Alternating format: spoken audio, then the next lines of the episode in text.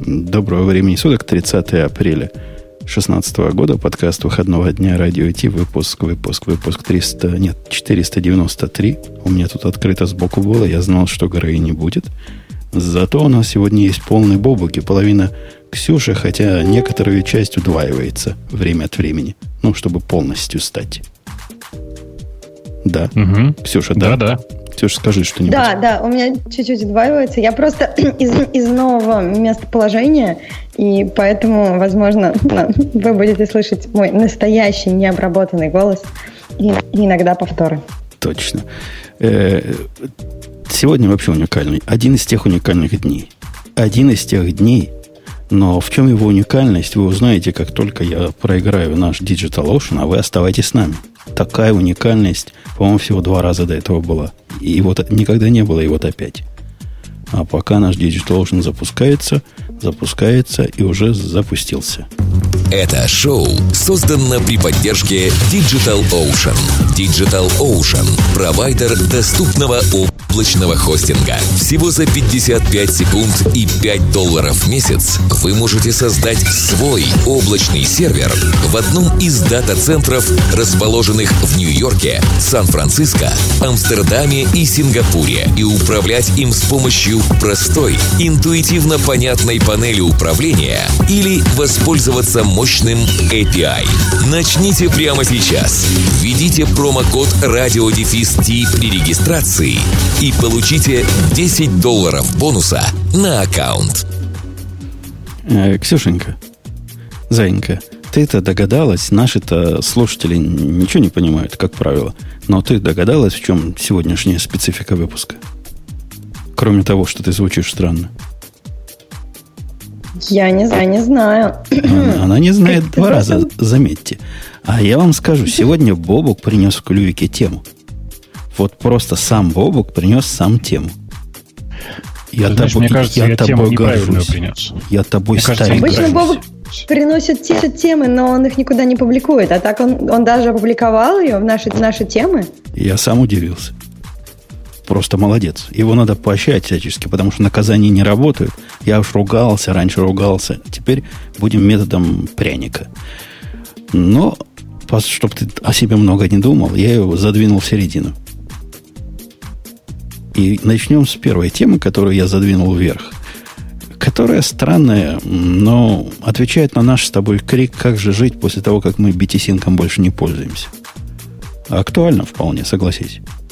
А BTSync мы оба не пользуемся.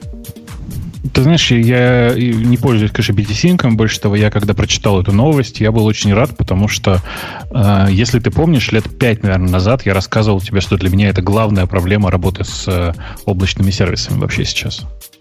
Ну, давай для не, не, не тех, кто сидит в наших новостях и не смотрит, а, а слушает.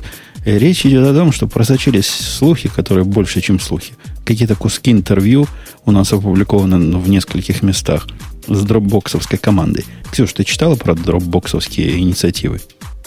Да, они написали, написали э, файл Driver и, и теперь вы можете со своим клаудным хранилищем, со своими клаудными файлами раб- работать, э, как будто они у вас э, засин засинканы или скачаны. То есть это не какой-то там Слушай, 10, Супер 10 утра на тебя влияет в этой части мира, где бы ты ни находилась. Говоря по-русски, следующее. Ксюша пыталась сказать, что Э, Dropbox раньше было средство синхронизации удаленных файлов на ваш компьютер и ваших файлов на удаленное облако. Теперь они говорят, а зачем нам синхронизировать все подряд? У нас такие могучие сети сейчас, и у всех такие крутые интернеты, а давайте мы некоторые файлы будем в облаке держать, некоторые вам отдавать, и будем иконочкой показывать, где на самом деле файл, но с точки зрения этой самой файловой системы, локального наблюдателя, они будто бы все рядом лежат. Ну, прямо скажем, идея не нова. Какая Помнишь, Бобук, мы восторгались такой хренью, которая подобное Биткасса. делала. Да, да, Биткасса называлась. Э, надо сказать, что Биткасса, к сожалению, от этого отошла, потому что не выдержала конкуренцию с Dropbox. Но схема-то вообще довольно понятная и рабочая. Мне действительно этого очень часто не хватает, особенно если была бы возможность селективно, так сказать, вот некоторые папки помечать, что они такие для, э, как бы сказать, для неперманентного хранения. Так, скорее всего, так было... и будет. У них же есть Selective Sync. И если я правильно понимаю, как эту идею, ну, собственно, реализовать, те, которые ты выбрал Selective, они, значит, тебе приходят. А те, которые нет, просто доступны on demand, по запросу. Нет? Um, непонятно, понимаешь? Прямо сейчас же это все исключительно объяснение. Единственное, что мы знаем, это то, что оно работает где-то на системном там уровне, э, и все юниксовые тузы должны работать, тролля поля. То есть это, по сути, файловая система. Но они какую-то фьюзовскую хрень перекрутили, видимо, для, для себя, правильно? Мы даже, не знаем, мы не, даже не знаем, есть ли там фьюз. Ну, если, а... ну, если погуглить, я не нашла никаких доказательств, что там есть фьюз. Но нашла очень много как бы слухов про то, что, скорее всего, они тоже используют, используют фьюз. Потому что это, наверное, самый логичный способ это сделать. сделать. Погоди, а подожди, Бобук, я, у меня к тебе провокационный вопрос. А если не фьюз, то как? То ну, есть, в смысле, как... можно реализовать, реализовать собственный интерфейс для э, этого самого, для, как называется это по-русски? Короче, написать собственный драйвер для, э, например, сетевой файловой системы. То есть не обязательно же из, из, из user space это прокидывать. Ну, можно же и kernel написать. Это, в принципе, это оно можно, да, но кто ему даст? А, а, а, там же сейчас такие серьезные проблемы с защитой и разными вот этими их локами, которые ничего не позволяют. О, да, ты, ты прав, ты прав. Там сейчас, на самом деле, же в, на macOS невозможно практически установить неподписанный kernel extension. Это прям Э, проблема, правда. Но это значит, что это, скорее всего, фьюз, э, но, повторюсь, действительно, у биткассы такое было. Э, я этим попробовал пользоваться в силу того, что биткасса была чудовищна, оно не полетело. Очень надеюсь на то, что у Dropbox полетит. Прям хочется. Это будет крутая штука, потому что не знаю, как у вас, дорогие слушатели, и у тебя, дорогой Бубок, но у меня прямо возникла несовместимость с SyncThing. Я его нежно люблю. Он крутая штука но он абсолютно несовместим с моделью лаптопа. То есть вообще с любым лаптопом, на котором вам интересно время его жизни. SyncThing, ну, отвратно себя ведет. Ты в курсе, о чем я намекаю? Э, нет. То есть ты не пользуешься им на лаптопе, видимо. Потому что всякий, кто Нет, пользуется на лаптопе... А вот если ты его пользовался... И я, собственно, чего сделал? У меня на лаптопе ограниченные там все. Поэтому я решил, что я умный. Возьму несколько папочек для лаптопа и буду, значит, приносить. Там, ну, буквально пару несчастных гигабайт туда-сюда в синхронизации. Так вот, после того, как ты лаптоп открываешь, он понимает, что сеть появилась, SyncThing начинает с ума сходить. Он занимает 100% CPU там на минуты, выжирает из меня кучу батарейки. Жить при этом невозможно. Ну, кошмар кошмарный. Есть на этот тикет. Я за ним сижу давно, есть год уже есть. Но, судя по тому, как автор отвечает, он думает, что так и надо. Ну, типа, вот такая, такая специ... Потерпите. Ну, так терпеть нельзя. Нет, нет, конечно, так жить нельзя совершенно. И, ну, я вообще не понимаю, как сейчас этим пользоваться. Я, правда, очень надеюсь на то, что Dropbox этот проект свой запустит. По слухам он называется Project Infinite, да? Как он называется? Infinity? Infinity, как машина. Я, я не, не, не помню, просто он какое-то очень странное написание было. Окей, если Infinity, значит хорошо. А, а ты, кстати, видел, да, про э, компанию Infinite, которая э, ответочку нарисовала, нет? Нет. Есть такая компания, если я правильно помню, Infinite, которая делает эм, передачу файлов не через облако, а как бы напрямую, в стиле такого airdrop, знаешь, которые сразу же после этого объявили, что раз Dropbox, Dropbox запускает Infinity, проект Infinity запускает проект Dropbox. Ну, молодцы. Нет, чисто пиарный, конечно, ход. Я уверен, что там ничего интересного на самом деле не произойдет, но очень забавный, как вообще американские компании любят пиариться друг на дружке. Мне, я просто зуб даю, что Dropbox, когда вот это придумал название, это же кодовое название проекта, это же Project, это то есть, ну вы помните, как назывался Project Chicago, это какая была версия э, винды? Был, эм, был же эм, такой, или, или слишком я Чикаго старый? 95-й был, 95-й 95 В общем, разные проекты, но город Чикаго не, не сказал, что он теперь будет винду делать. Посему я, я не думаю, что Dropbox хотел на них пропиариться. Ну, так, так получилось. И в принципе, то, что так получилось, есть, есть еще одно у нас. Вот хотели как лучше, а получилось как всегда. Э, про... У нас же чатик новый, вы в курсе, да? И чатик наш новый, дорогие слушатели, он на альтернативном э, слаку технологии живет по целому ряду причин, но теперь у нас есть еще одна причина, что мы можем сказать, таки да, мы, мы были правы. Ваш шлак это полный буквально слаг. Шлак. Я, я прав. Ксюша, я прав. Как слаг себя плохо повел? Вон Мне из кажется, бизнеса. Ксюша отвалилась? Мне кажется, нас? Ксюша у нас отвалилась куда-то. Нет, я а еще здесь. Нет? Я так понимаю, что он опубликовал э, логины на гитхабе но я не знаю деталей. И, наверное, я звучу смешно, поэтому расскажите сами. Э, ну, не тоже опубликовал. Или опубликовал. А, я, я краем глаза просмотрел эту статью, но речь идет о том, что у них произошла массовая утечка а, у, у, у, убежка всяких важных э, персональных данных. То бишь люди, которые общались в Slack не только в публичном пространстве, но и в личном пространстве э, под угрозой того, что их данные утекли. И, э, в общем, это связано с тем, что какие-то чат-бот integration что-то куда-то сливают. И если кто нам где-то знает детали, что у них именно, как их именно об, обидели, и что именно они сделали не так, дайте знать, потому что мы в этой теме плаваем. Вовок, ты считаешь это позор? Э, ну, я считаю, что вообще использовать в каких-то важных э, слаковых, э, важных переговорах слаков, слаг, да еще и с независимыми чужими ботами, это с самого начала некоторый риск, в силу того, что Slack продукт сейчас может быть излишне даже популяризированный, и на который нацелены многие, как бы так сказать, специалисты по безопасности, давай так скажем. А что Поэтому бы ты, ты стал использовать? Ну, то есть, вот чему ты доверяешь для серьезных переговоров? Вот, знаешь, так получилось, что у меня половина этих переговоров уехала в Телеграм. Я не могу сказать, что это супер надежное решение, но оно прямо сейчас кажется мне несколько надежнее, чем текущее решение. Э, это одна сторона. Вторая сторона, что у меня есть э, такой любимый конкурент Slack, он называется Flip, через E. Flip э, который ничем глобально, в общем-то, не отличается. Такой же, в общем, групповой чатик. Э, может быть, чуть лучше интеграция с почтой, но который гораздо менее популярный и по этой причине гораздо менее атакуемый. Я уверен, что там дыры не меньше, но в силу того, что он менее популярный, просто руки у людей доходят реже. Вот и все. Я не раз говорил, что для себя я в свое время выбор сделал. И у меня хипчат, который на своем собственном сервере, на котором все интеграции сделаны мной лично, ну, за всем, что он следит, ни одного внешней интеграции, ни одного внешнего бота, как это сейчас называть модно, э, нету там.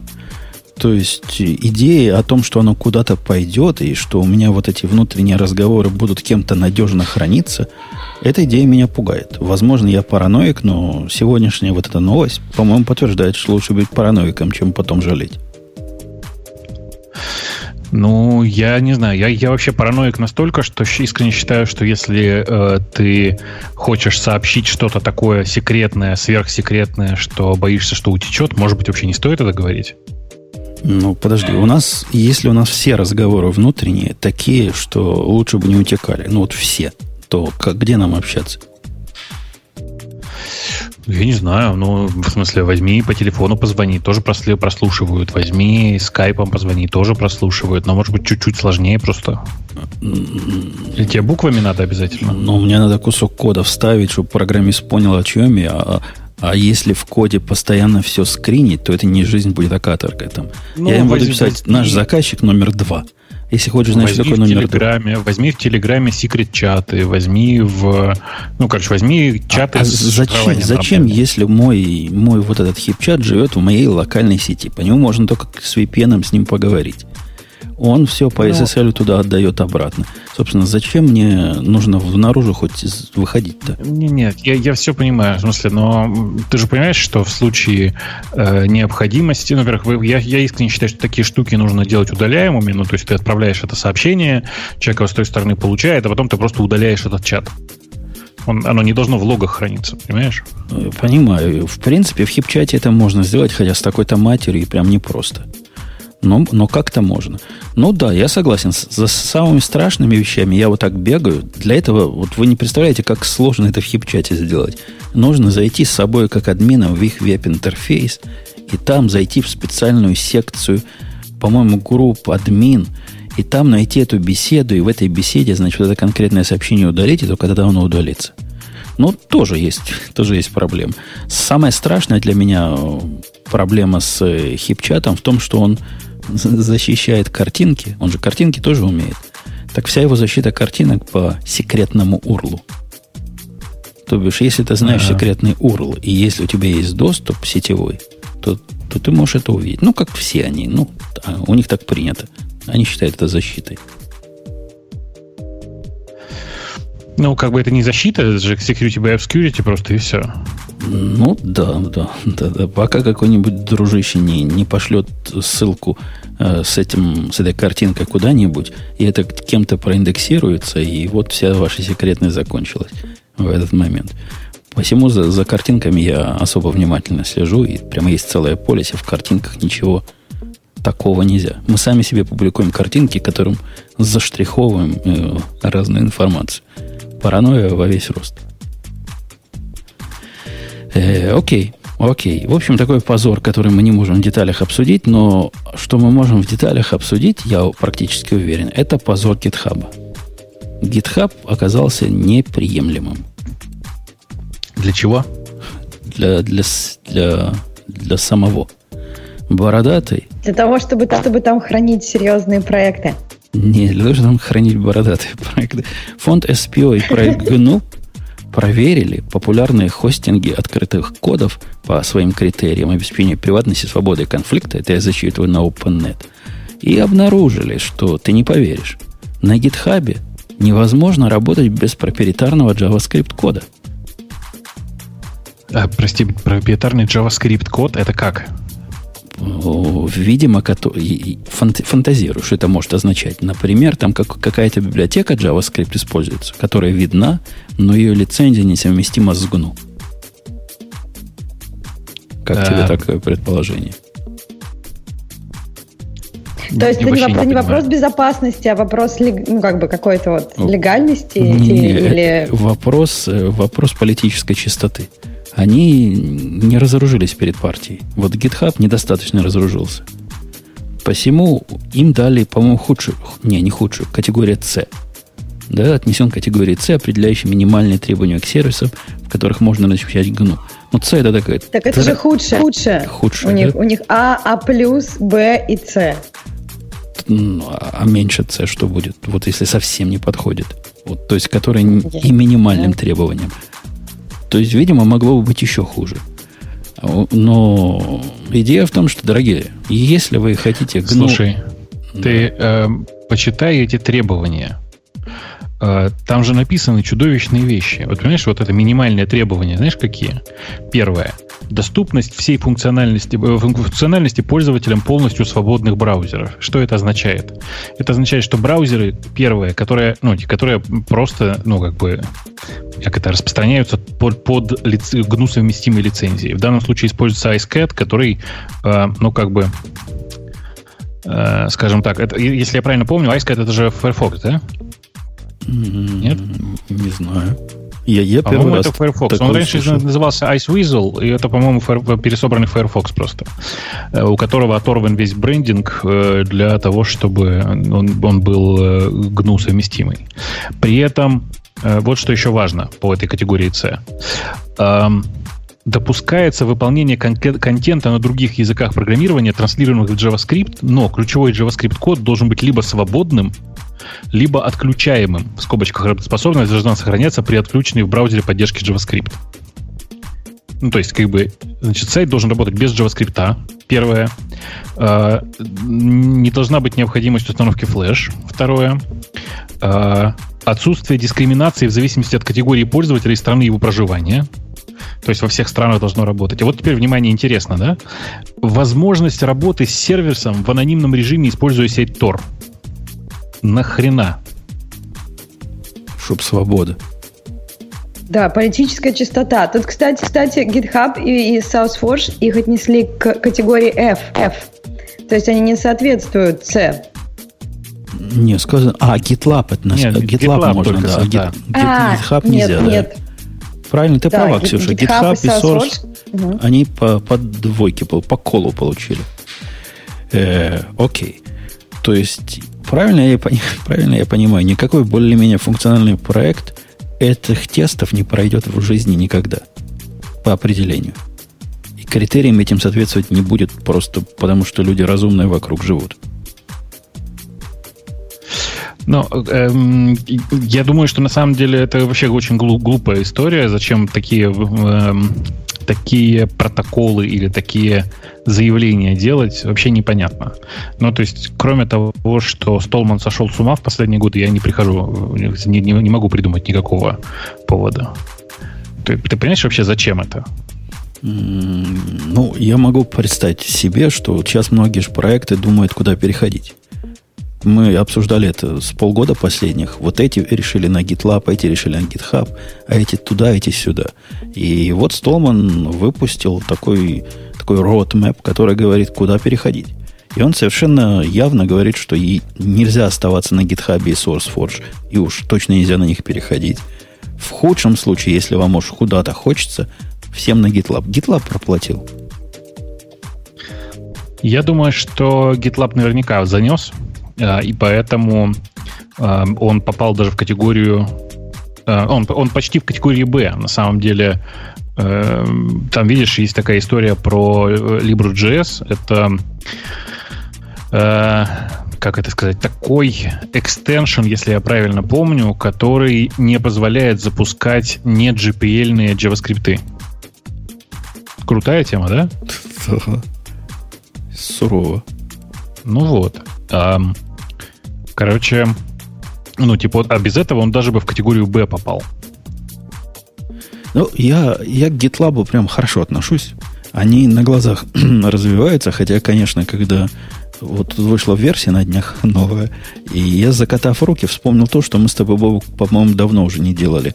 Вот в этом веке я не помню, когда я такое делал. Когда я лез в установленный продукт в его кишочки руками, и прямо в их коде чинил совершенно явную и отвратную проблему. У них там баг, понимаешь, баг. Просто синтаксический баг. Они забыли поменять там одну строку в- внутрях, и в результате теперь Вики просто отвалилась. Хотелось бы спросить, вы, чуваки, там, о автоматическом тестировании слыхали, о совместимости API, ну, ну, я не буду. Но кроме этого, кроме этого, они молодцы. Они развиваются, становятся шустрее. Не такой тормоз, как... Все еще тормоз, но не такой, как раньше. И, в принципе, он почти нормальный продукт. И вот, видишь, даже оказывается бородатый, одобряя. Так что мы с бородатым... Я на всякий случай хочу напомнить, что есть еще GOX, который тоже, в принципе, неплохой, э, но он гораздо более минималистичный. А Вообще про, борода, про бородатого, знаешь, у нас тут сегодня в э, чате особенный смешной человек, если я вот рассказываю, э, про которого у меня есть очень смешное описание. Это человек, который ничего в жизни не сделал, но учит окружающих. С этой точки зрения к Столману у меня совершенно другое отношение, потому что я периодически слушаю то, что он говорит, я периодически думаю, что он сошел с ума, но он, по крайней мере, говорит разумные вещи, и что самое важное, он уже доказал, что он уме- умеет что-то делать. Это, в конце концов, чувак, ко- который когда-то начинал Emacs, Emacs, который действительно поднял вокруг э, GNU довольно большую движуху. Э, и который вообще, в принципе-то, ну, довольно часто бывает, в общем-то, разумным человеком. У него некоторая идея во всем этом есть. Если ты почитаешь всю эту историю про рейтинги, эм, как сказать, рейтинги для систем размещения кода проектов, то ты обнаружишь, что там на самом деле все очень просто, и можно довольно понятно объяснить, зачем все это нужно было. Я вот сейчас дочитал наконец до конца, и до меня дошло. Эм, там важно, для них важно вот что. Эм, чтобы э, все эти сервисы пропагандировали использование GPLv3, понимаешь, да? Mm-hmm. С одной стороны. А с другой стороны, всячески э, пропагандировали GNU как таковую. То есть, на самом деле, чувак сделал очень простую, э, очень, чуваки сделали очень простую штуку. Сделать так, чтобы э, люди как можно больше про них говорили, и для того, чтобы получать свои рейтинги, э, подбивались под э, их, э, собственно говоря, стандарты, потому что их задача захватить мир. Это же круто. Ага. Ага. Я согласен. Это крутизна нечеловеческая. Но... А думаете, это будут принимать во внимание? То есть вот это вот какие-то проекты. То есть кто-то вот после да, опубликования да, да, думаю, этого да. перейдет на другие сервисы, на GitLab. Бо, кто-то тебя спрашивали про альтернативу в чатике, ты ответил. Ну, я хочу просто их э, э, э охладить. Это не альтернатива. Э, ну, это альтернатива держанию репозиториев руками. Но да. GOG это не альтернатива GitLab или GitHub. Это прям совсем-совсем малая его часть любого это из них. Это маленький, очень-очень кастрированный кусок. Эм, там, конечно же, большая часть людей, кто, которые пользуются GitLab для, на домашних инстансах, маленьких инстансах, это вовсе не замена GitHub. Это просто система для управления репозиториями. Да, если вам по-быстренькому надо репозиторий поднять, и вот это все, что вам надо, то, наверное, этим Гога можно воспользоваться, хотя он, он какой-то китайский, не? Там, их... Там да, ты прав. Китайцы много туда вкладываются. В смысле, там две китайские компании, которые много контрибутят туда. Но это не значит, что он китайский. Не значит. Нет. Ну, когда, Нет, гарантирую тебя. Когда идешь на их... Где-то я у них видел там, кто на, нами пользуется. Сплошные китайцы ими пользуются. Ну, не зря же. Вот кто, юз, кто использует GOX? идет снизу список этих логос. Все практически на иностранных языках. Ну, не все, на самом деле. Многие ты имеешь в виду. Ну, да, например, половина, наверное. Первый, второй, третий, пятый, седьмой, э, девятый, десятый.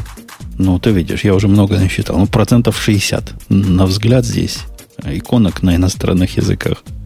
Я, я, ну, я даже честно... зуб не дам, что они китайские, но похожи на китайские. Китайские, китайские. Если честно, мне, в общем, по барабану, где это было написано, до тех пор, пока оно работает. А как же закладки? А прослушки? Ну, оно же open source, посмотри сам. Что? глазами ты читать умеешь. Кода там немного на самом деле. Да там, во-первых, дофига кода. Во-вторых, я, я смотрел некие куски кода, он прям не произвел на меня сильное впечатление. Так что... Обычный китайский код. Ну, в смысле, обычный... Хорошо получилось. Обычный такой код, просто написанный на коленке, вот и все. Да-да-да, да-да-да, именно так, именно так. Ксюша, мы знаем, что тебя слышно по два раза порой, хотя не так часто, как хотелось бы. На тебя какая тема смотрит, Занька? Давайте обсудим, что Sony э, выпустила патент на камеру, камеру, которая будет внутри контактной линзы. Это, по-моему, очень круто. Хотя меня эта новость никак не удивила, потому что такое у меня уже есть. Я думаю, и у тебя, Бобу, такое есть. Но ты, ты помнишь, что когда нам оторвало руки, ноги, головы, с нами что-то такое сделали, что теперь вот я нажимаю на, на джойстике кнопочку влево, и у меня появляются чужие солдаты, подсвеченные разным цветом, расстояние до них. В общем, тактическая информация. И когда я потом на себя смотрю в зеркало, вижу, что шлема на мне никакого нет. Это точно прямо в глаз вмонтировали, правильно? Ну, наверняка. На самом деле, если серьезно говорить, то патент на самом деле довольно интересный, хотя э, ну, по большому счету кажется, что это патент без proof of work, в смысле без э, тестовой реализации этого устройства. Пока это только концепт. Концепт крутой а вот... и описывает примерно так, как Женя говорит, в смысле в стиле терминатора можно будет потом все делать. Это ведь, это ведь тоже интересный момент. То есть можно э, любой патент как бы, как бы без э, реализации тебе его запруют, пруют, и потом ты будешь со всех получать деньги, кто реализует это? Но там, ну, конечно, это не так просто. Да-да, там несколько сложнее все. Э, этот патент о многом интересном рассказывает. То есть это не просто какая-то какая штука. Какая-то. Я, я как Ксюша стал по два раза повторять. Э, там линзы стоят с изменяемой диафрагмой, с, с, с стабилизацией, image stabilization там внутри стоит, ага. с автофокусом, с, с компьютерным мозгом, который позволяет сигнал прямо на месте обрабатывать, с памятью, которая позволяет записанное хранить. С, ну и даже с антенной, с, которая с, позволяет с это все передать. Да, это, это крайне круто. Вот точно, как у меня в Call of Duty, вот один в один. Да. Вот, вот, вот такое теперь будет. Но у меня там какой-то 2040 год, по-моему, а у них уже вот патент сегодня. Ты, ты знаешь, да, что скоро новая колда выходит? Судя по анонсам. Ну, в смысле, там вообще все в космосе будет происходить. Ну, вот, да. Будем, да, будем бегать да, там ладно, и простите, стрелять да, там. Да, возвращаясь к патенту. На самом деле, я посмотрел сейчас патентную заявку, пока мы обсуждали. Во-первых, патентная заявка старая. Она 2014 года. То есть это было, на самом деле, давно. И с тех пор, обратите внимание, ничего таки не произошло. Поэтому я бы не сильно радовался э, тому, что такая заявка есть. Э, ну, а вообще интересно, реально, почитайте, там прямо есть э, алгоритмы работы этой камеры, в смысле прописанные прямо диаграммы работы, то есть прям вообще круто. Такая прям проработанная заявка. Ну, будем ждать практических реализаций. Хотя... Подожди, Бобук, Бобук, это же, ну, опубликовали его только что, этот патент. Просто он был подан, подан в 2014 году, и с того времени его проверяли. Ну, все то так. Есть, то есть, вот... Посмотри, обычно как делается? Э, сначала ты начинаешь что-то делать, то есть производить. После этого, где-то примерно там на какой-то стадии работы, ты подаешь заявку, э, чтобы защитить себя э, те, ну, защитить свои наработки. Э, в тот момент, когда заявка подтверждается, с большой вероятностью уже продукт должен быть выпущен. Понимаешь? То есть ты намекаешь, что не за горами? По-моему, по-разному бывает. То есть... Нет, нет, бывает по-разному, это зависит от темпа, но еще раз, три года прошло, два, ну, два года прошло с момента подачи заявки, и ни слуху, ни духу с тех пор. Э, окей. Okay. Э, да, Вовок, пришло время тебя Где? поощрить. А чем? Это же не поощрить, это же вроде наказать. Как? Ты принес в клювике тему. Поэтому О, вот Господи. тебе поощрение. Кто организовал, тот и отвечает. Вот такой у нас способ да, руководства. На самом деле это скорее такой дискусси- дискуссионный вопрос на тему того, как же сложно устроены некоторые современные агрегаты. История вот какая. А, есть такой, был такой а, японский свежезапущенный спутник а, стоимостью примерно четверть миллиарда долларов, который назывался Hitomi, если я правильно помню, и который был не так давно, где-то в феврале, что ли, запущен. А, и вследствие того, что была совершена некоторая программная ошибка, в результате спутник а, превратился в набор обломков. Причем интересно, как это произошло, если вы если у вас хорошее визуальное изображение, отображ, отображ, короче, если у вас в голове хорошо рендерятся картинки, выглядело это так. Спутник начал не, ну, в какой-то момент не очень э, правильно вращаться с не очень правильной скоростью. Для его коррекции был выслан набор команд, который изменяет, ну, подает на, э, движение на двигателе, и в результате э, позволяет, ну, позволял бы ему менее, менее быстро крутиться, а в идеале вообще остановиться. Э, но что-то пошло не так, и что, что пошло не так в этом отчете, э, который о произошедшем, очень одной сухой строчкой написано. В результате этого спутник на самом деле начал вращаться еще быстрее. В результате сначала у него отлетела часть оборудования, которая за счет, ну, просто не, не была рассчитана на такую скорость вращения. Э, и сейчас просто объявлено, что, похоже, спутник потерян. В смысле, что ну, э, доступ к нему есть, но он практически бесполезен. Э, Да, а что, собственно говоря, произошло? Команду, которая, набор команд, цепочку команд, которые были отправлены на спутник, э, неизвестно сейчас, кто отправил, потому что э, JAXA, это, как сказать, японское космическое агентство, э, говорит, что мы не знаем, кто конкретно это отправил, но известно, что набор этих команд был отправлен, минуя тестирование. Кто нажал поперечную клавишу? И как бы и как бы такие дела. Там чуваки пишут остановиться, тогда бы он упал. Не-не, чуваки, он вращался вокруг собственной оси. Вокруг Земли-то он продолжал вращаться, все в порядке. Ну, да. если вы в школе учили там про спутники, то он может летать, даже вращаясь вокруг своей оси. Но, видимо, практическая польза, когда он так крутится вокруг себя, он же что-то снимать должен был, правильно? должен был куда-то конечно, нацелен Конечно, конечно. Посему, да, перекрутили. Ну, известное да. дело, плюс-минус один где-то там не совпали. Ну, мы понимаем, как оно в нашей жизни бывает. Мне в этом отношении, знаешь, гораздо больше нравится история про то, э, как э, программировали... Э, как назывался этот аппарат, который фотографировал Плутон недавно, пару лет назад? Не помнишь? Mm-mm. Mm-mm американская, ну, насовская космическая программа, которая фотографировала Плутон, пролетая мимо него. Э, ну, чтобы вы понимали, как это вообще, насколько это страшно. Ты запускаешь э, космический аппарат, который летит до Плутона 9 лет. Вот он 9 лет летел до Плутона, а у тебя около, я уже не помню сколько, около, около 8 или 9 часов время уходит только для того, чтобы отправить сигнал, получить ответ обратно э, для перепрограммирования. Вот он подлетает к Плутону, и возникает вопрос, а не, нужно ли было бы его сейчас перепрограммировать для того, чтобы более точно спозиционировать, э, как это сказать, более точно спозиционировать фотоаппарат, условно говоря, ну, там такая система из, из трех зеркал, которая ну, соответственно, должна была четко сориентироваться на Плутон и сделать несколько снимков, а потом развернуться другим оборудованием. И вот ты сидишь и думаешь, вот сейчас одна неудачная, одно неудачное движение, один неудачный, э, как это, не один неудачный битик в коде, и 9 лет работы коту под хвост. Представляешь? Мне вообще удивительно, вот японцы, да, японцы, у них же там все эти методологии, у них же, у них же все строго. Начальник ходит и орет. Как это кто-то без тестирования? Ну, наверняка же есть какие-то у них там полигоны, какие-то симуляторы и, и всякие штуки, чтобы проверить результат. Как можно дать команду? Как они вообще допустили, что есть такой канал давания команд без проверки, без подтверждения? То есть, ну, кто Но, ну, кинул э, валенок на пульт? Ну, у меня такая же точная реакция была. То есть, вы понимаете, да, спутник, напомню, на всякий случай, четверть миллиарда долларов. Но, тем не менее, это периодически происходит с разными космическими аппаратами. Помнишь, да, историю про совместный... Господи, что, опять же, что же это за проект был? Не Фобос это был, нет? Э, который НАСА делает совместно с Европейским космическим агентством, не помнишь?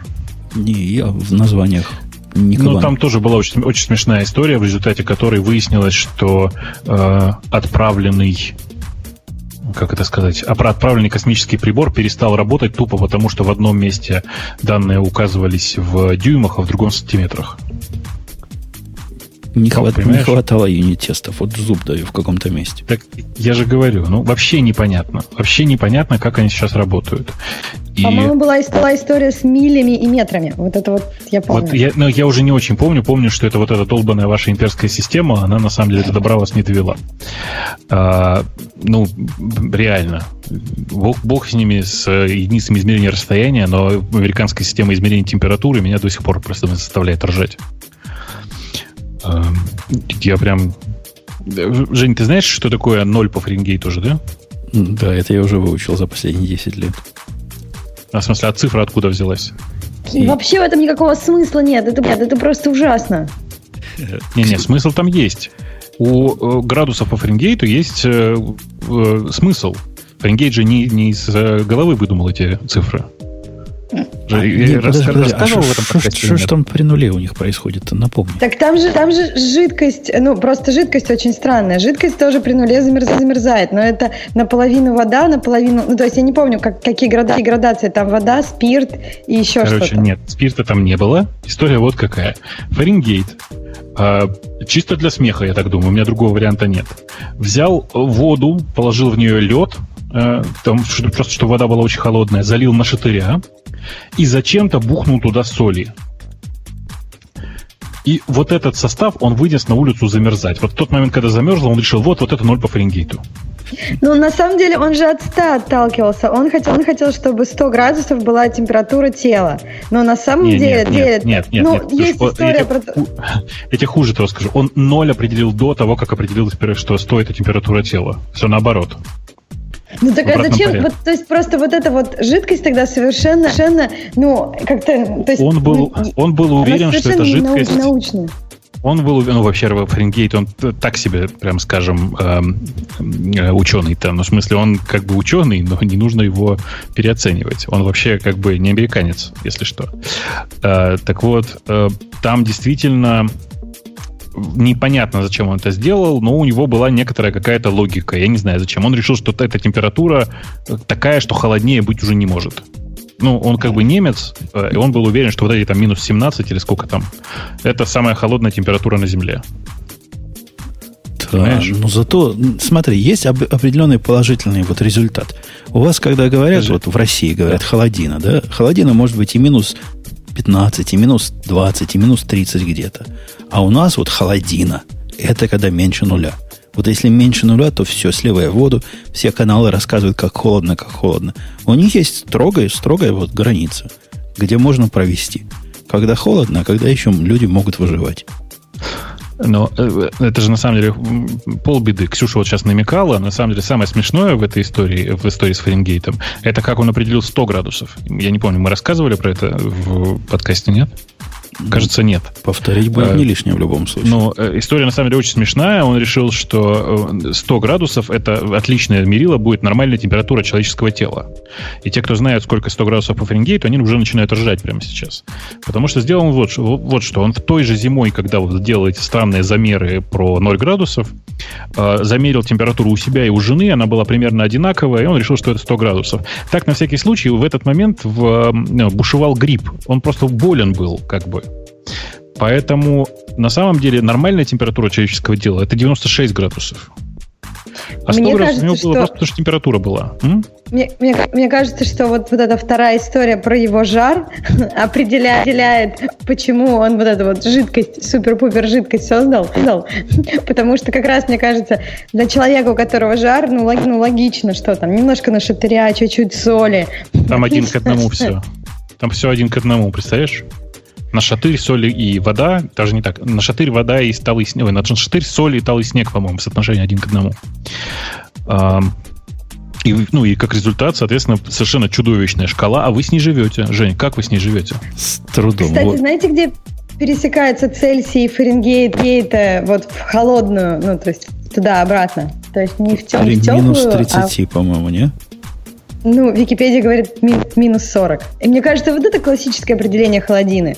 Когда вот, когда вот холодина и по Цельсию, и когда вот они наконец-то совпадают, совпадают, вот это вот холодина, а там ноль. Это все ерунда. Мне, ерунда. Кажется, мне кажется, что в данном случае лучшая шкала это все-таки по Кельвину. Вот там ноль так ну, ноль. Там, да, все по-честному. Я согласна. Но я, но я согласна, что с Кельвином, возможно, было бы не так удобно. Но вот, вот это удоб, удобство Фаренгейта, что вроде у тебя больше делений на градусы, оно совершенно, мне кажется, не помогает разобраться в чем-то и не помогает как бы понимать погоду лучше. Ну, на мой взгляд, потому это что все мы, равно не так много. Это мы просто непривычные. А местные, знаешь, как у них рубят? Для них 75 градусов и 80 это прям большая разница. Э, окей, давай. Да, и они все время одевают шорты одни и те же, и одну и ту же футболку. Какая тогда разница? Моральная, моральная. А, а вот э, еще короткий маленький экскурс, экскурс про градусы. Скажите, а как так получилось, что страна, которая, по-моему, чуть не единственная уже нормальная страна, которая пользуется до сих пор фаренгейтами, э, ну, как мне сейчас показалось, вообще не считает ненормальной температуру человеческого тела ниже 100 градусов?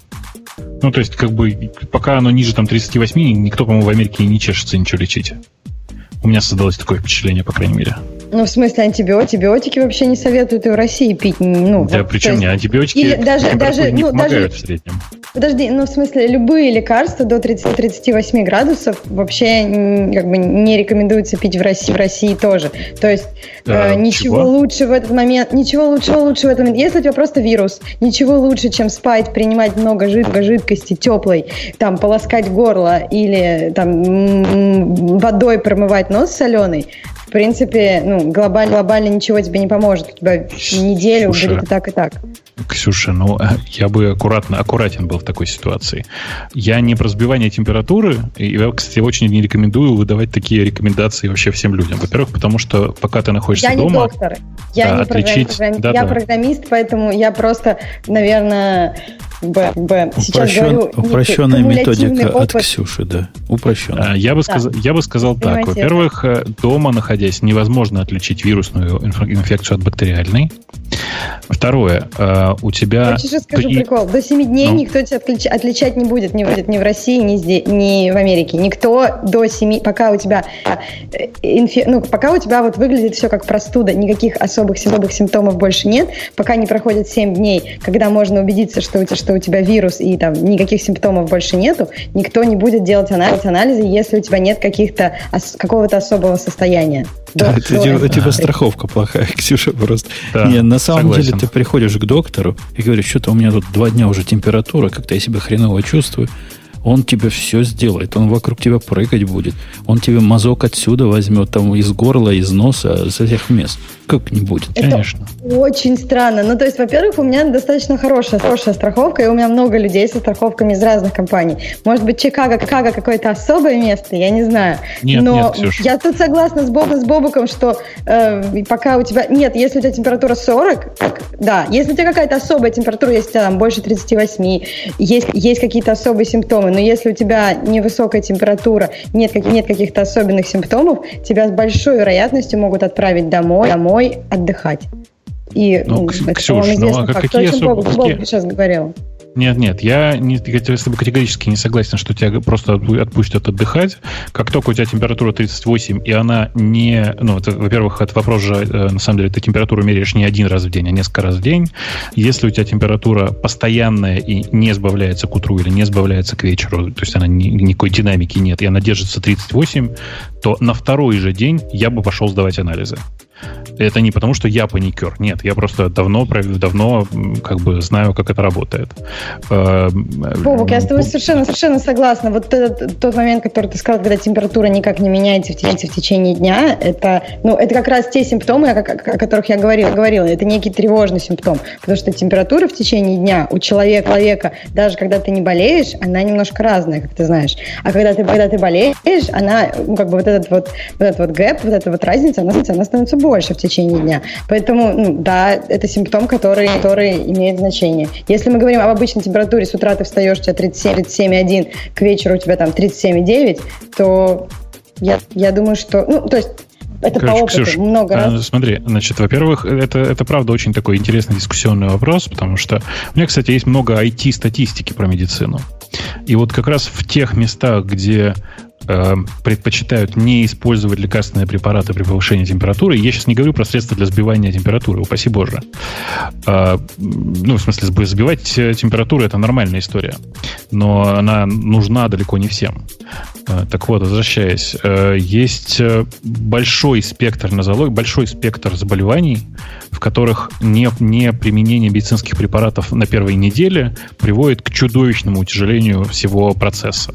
Один из самых, наверное, неприятных таких... Вот, знаешь, на самом деле, если как бы это в русской терминологии есть, например, такая штука, которая называется ангина. Знаешь, да? Ангина это, это бактериальная инфекция. Бог, естественно, и что если ты, у тебя серьез, серьезная ангина, и ты не принимаешь антибиотики... Как ты определишь серьезная ангина, очень, очень если ты неделю уже не лечишься? Ну, во-первых, э, ну, ну, то есть Эм, смотри, ты на первую неделю, неделю э, как бы лечишься местными, как я, сказал, я сказал, как я уже сказала, то есть ты полоскаешь горло, то есть ты снимаешь местные симптомы. Если, ну, смотри, ангина тоже бывает разная. Если она у тебя сильно прогрессирует, и у тебя каждый день все хуже и хуже, и, в как, например, на второй день, второй день ты уже там вообще не можешь горлом просто вообще глотнуть ничего, ничего не можешь, то, соответственно, ну, то есть очевидно, что у тебя не просто, не просто вирус. Правильно? Смысле, Либо у тебя твое не, состояние не... очень, очень Ксюша, тяжелое, Ксюша, такое, что вирус... Ксюша, ты меня сейчас просто прям пугаешь. Во-первых, нет, ангина не является бактериальным заболеванием. Это, э, заболев... это вообще ангина это не заболевание, это симптом в некотором смысле. А, и примерно в половине случаев это аденовирусы, и примерно в половине случаев это бактерии. И, на самом деле даже не так. В трети, наверное, случаев это бактерии, а все остальное это всякие спирохеты. А, в случае с ангиной самолечение довольно неприятная штука сама по себе. Хорошо, если это просто э, там типа таки, такой налет на миндальных и ничего страшного. Но довольно часто ангина, в смысле как, как симптом, ведет в дальнейшем к чудовищным осложнениям. Особенно если это такая прям приличная фолликулярная ангина, она зачастую просто выносит полорганизма вместе с собой. Так вот, проблема на самом деле заключается в том, что никакого, никаких методов самолечения нет, и вообще-то, в принципе, нормально идти к врачу, несмотря на то, что врачи в среднем ненормальные люди. Погодите, погодите. погодите. Можно я, я вас остановлю? Давай. Радио М вы прослушали последние 20 минут. И оно проходит под э, лозунгом «Народная медицина для айтишников». Не, не, не дай бог народной медицины. Ксюша, Ксюша Давайте, да, я просто вот доскажу, скажу, а то Бобок не досказал. Я просто хочу закончить от себя, что, конечно, нужно идти к врачу.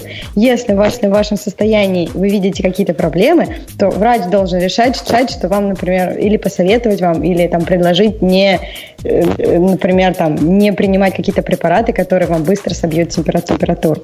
Э, про бобука и ангину, ну, то есть ангина, ангина это заболевание, обычно оно очень сильно повышает, повышает температуру. И никто не говорит, что если у тебя температура 39, нужно, нужно просто отдыхать и ждать, когда оно само отвалится.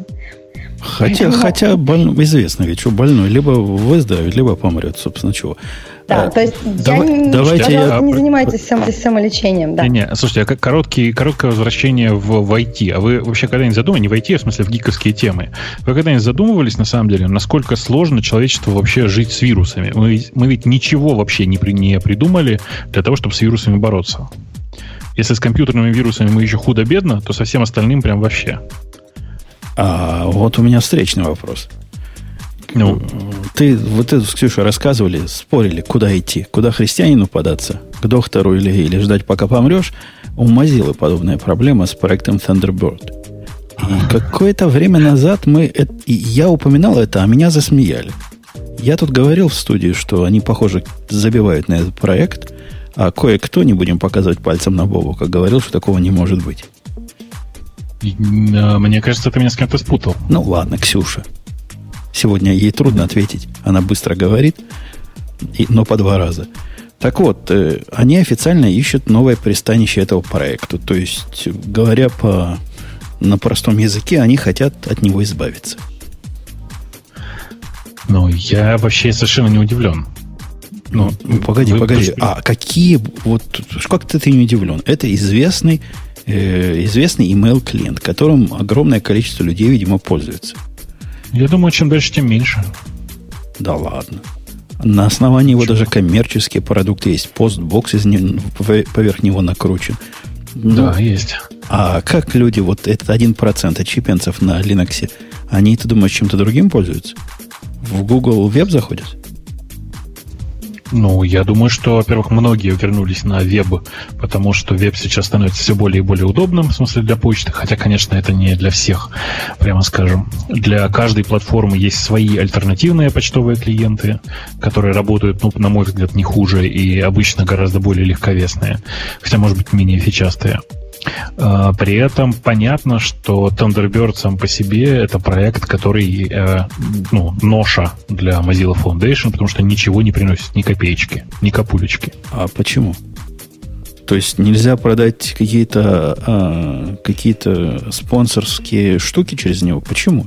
Так, ну кто какие спонсорские штуки? Ты о чем? Это же попытки делать подобные спонсорские штуки на гиков, они же знаешь, чем заканчиваются. Я очень люблю вообще все эти истории, которые, знаешь, не знаю, есть бесплатный софт, ну давайте скажем, ну неважно, короче, есть куча бесплатного софта, с которым распространяется другой софт. Самый, конечно, смешной в этой ситуации пример это Яндекс.Бар, но давайте скажем, что вот, например, есть э, куча продуктов, которые инсталируются вместе с Яндекс браузером. Для продукта это способ э, ну, не знаю, типа заработать хоть какое-то количество денег и продолжать его развивать. Но ты же понимаешь, если это продукт для гиков, то э, ну, нет в этом никакого смысла. Гики будут орать, кричать, какого черта, верните нам наше бесплатное и все вот это вот. Разработчики Thunderbird в этом отношении прекрасно понимают. Начнут они завтра продавать какой-нибудь там, э, не знаю, какой-то продукт, который сопутствует э, почте. Завтра же э, куча гиков возьмет там Thunderbird из сорцов, вырежет там это, себе сделает себе сборку и будет с этим жить. Ну, погоди, погоди, дружище. То есть ты хочешь сказать, что модель распространения бесплатного, открытого, свободного email клиента сильно отличается от модели распространения бесплатного, открытого, свободного браузера? Конечно, чудовищно различается. И модель монетизации... У тебя нет сервиса. Конечно, у тебя в на почтовом клиенте нет монетизации сервиса. Э, как, как э, зарабатывает Firefox? Firefox зарабатывает, продавая место в поисковой строке. Mm-hmm. То есть вот это место, которое, да которое нет, находится... Ты, ты просто пытаешься сказать, что они не, не до конца додумали, каким образом монетизацию email клиента провести. Никто не придумал, каким образом монетизировать бесплатные email клиенты, open source email клиенты. Ни у кого не получилось. Ни они не придумали, никто не придумал. Чаще пока не придумал такого способа. То есть никак. А там впендюривать баннеры в имейлы, которые ты читаешь, никак? Я же тебе говорю, завтра, это же open source, завтра будет сборка без этого. Ну, не знаю, не знаю. Ну, не знаю. Но Google на, модельной, на рекламной модели живет прекрасно, хотя их веб-клиент, а собственно... И чего у них open source? А какая разница? Твой же нет, довод. Подожди, твой, же, ответа. твой же довод о том, что впендюрит туда защиту, ну и в Google клиент можно впендюрить защиту, если хочется. И Подожди, кто это какую защиту? Там чтобы, чтобы не показывать... Пока... Thunderbird, Thunderbird open source продукт. Какая Гики разница? завтра форкнут и соберут. Какая, собственно, разница? Есть э, готовый скрипт, который extension для Гугла, который скрывает всю рекламу. Ну вот, вот тебе, ну, пожалуйста, ну, скрыли. Подожди, Поставил ты... в один клик. Ты не путай еще раз. Э, Gmail пользуются обычные люди. Thunderbird обычные люди в среднем не пользуются. Обычные люди в среднем пользуются вебом или Outlook, если это у них винда, ну, в смысле не Outlook, а почтой э, микрософтовской. Или Outlook, если они фанаты офиса. Ну, так ведь? Может, На Маке люди пользуются мейлапом, очевидно. Ну, может, ты и прав. Может, ты и прав. А нет варианта, например, его за деньги продавать. Что плохого в виде а, продавать Есть же вот за деньги? Вспомни, аут, Postbox. Outpost, Outbox, а, Postbox, да. А, они же продают продают нормально. У ну. них э, частично закрытая лицензия, все дела. Но сами они тащить за собой Thunderbird не потянут. Не, я к тому, что почему Mozilla эту модель себе не взять? Или они концептуально против настолько платных продуктов? То есть взять Mozilla, купить этих постбоксов, сказать, все, мы закрываем Thunderbird. У вот, Mozilla нет денег. Ты что? Ну, по сусекам, поскрести. Народ попросить, он бородатого. Слушай, ну, я думаю, что они обскребли уже все сусеки и периодически к ним снизу, стучатся снизу и кричат, я вас сусек снизу, вы прекратите уже даже меня скрести. Э, дело в том, что у Mozilla Corporation реально нет денег. Их очень мало. Они раньше зарабатывали много и к этому привыкли. За счет этого раздули огромным образом штат, а когда деньги закончились, оказалось, что ну, жить с этим нельзя. Как закончились деньги? Это на самом деле очень поучительная история. А, Firefox, э, сколько уже, 6 что ли лет, лет назад, ну, Mozilla Corporation 6 лет назад, эм, к ним пришел Google и сказал, дорогие друзья, вот вы знаете, тут у нас такая замечательная идея, давайте вы наплюете на пользователей и во, все, во всем мире установите Google в качестве дефолтного поиска, а мы вам за это будем платить и дальше, значит, я думаю, что это выглядит так. Они так, ну, 300 миллионов долларов в год. эм, ну, Mozilla запрыгала, сказала, конечно, ура, давайте, совершенно не думая о том, что на самом деле у Google есть Chrome, который их собственный браузер, и который их злейший конкурент. Понимаешь, да, логику? Ну. Что произошло дальше? Google, очевидно, платил до тех, ровно до тех пор, пока Chrome не стал хотя бы больше, хотя бы сравним с Firefox, а на самом деле чуть больше. И в этот момент, как только он стал больше, они просто сказали, ну, теперь, как вы, если вы посмотрите внимательно, контракт, он же как бы, ну, просто годичный, поэтому вот год закончится и до свидания. Mm. Что, собственно, произошло дальше? Mm всех других ребят, которые хотели, которые, которые, с которыми они работали раньше, они, э, ну, они с ними э, рассорились, в том числе и с китайскими, и с российскими, и с европейскими компаниями, с которыми они дружили. А Google их подальше послал. Для тех, кто за чатиком нашим не следит, я скажу, что я завел голосование, хорошо ли Thunderbird или нет. Ленивые гики в количестве 20 гиков лениво нажали плюс один минус один, в результате, правда, не, не образовалось где-то 50 на 50. 10, 10 говорят, что хорошо, 11 говорят, что плохо. В общем, у нас не репрезентативная выборка. Они думают, куда его деть.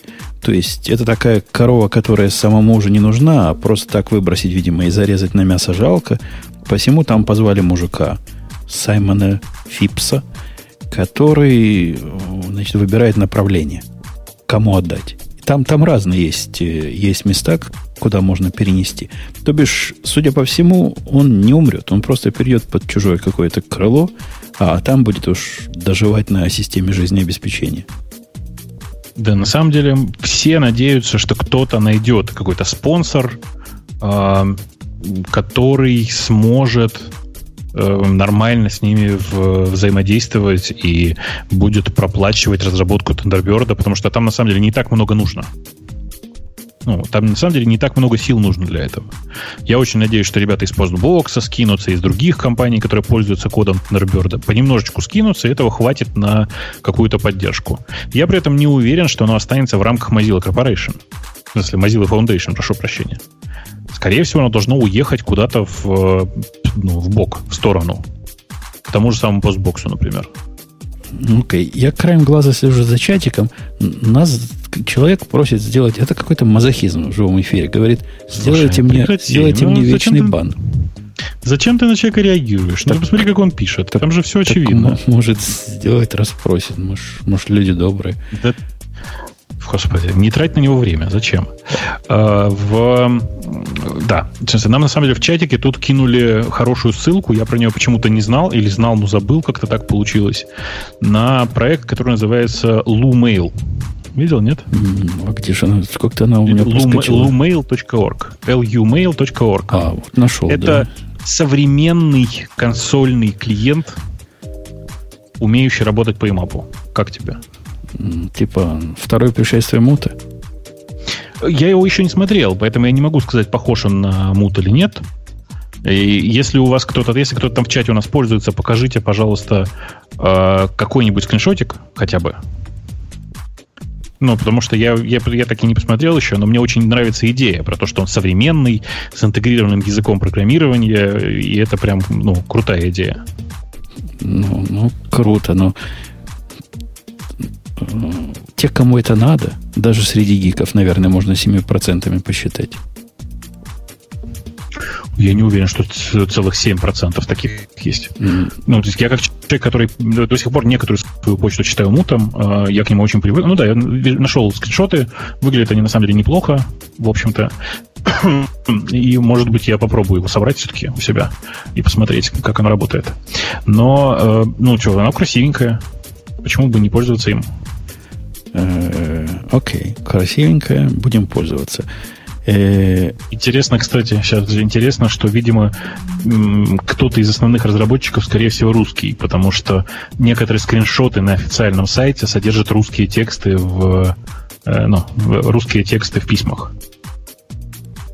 Угу. Ну, на, наши люди везде. Ну, везде. Да, конечно. Как же без них? И окей. Ну, что у нас э, следующим идет? Что бы на тебя следующим Бобок смотрело? Эм, Что-нибудь грустное, веселое? У меня закрытые новости, пока я их ищу, скажите, скажите, а вот как так бывает? Почему так устроена человеческая голова? Я э, сегодня, э, вчера, видимо, просто брал ноутбук, я сейчас с ноутбука в основном сижу, э, брал ноутбук таскаться с ним по квартире, и сегодня не мог его найти. Квартира у меня не самая большая, ну, то есть, как бы, там, не знаю, метров 150, наверное, квадратных, в смысле, жилой площади.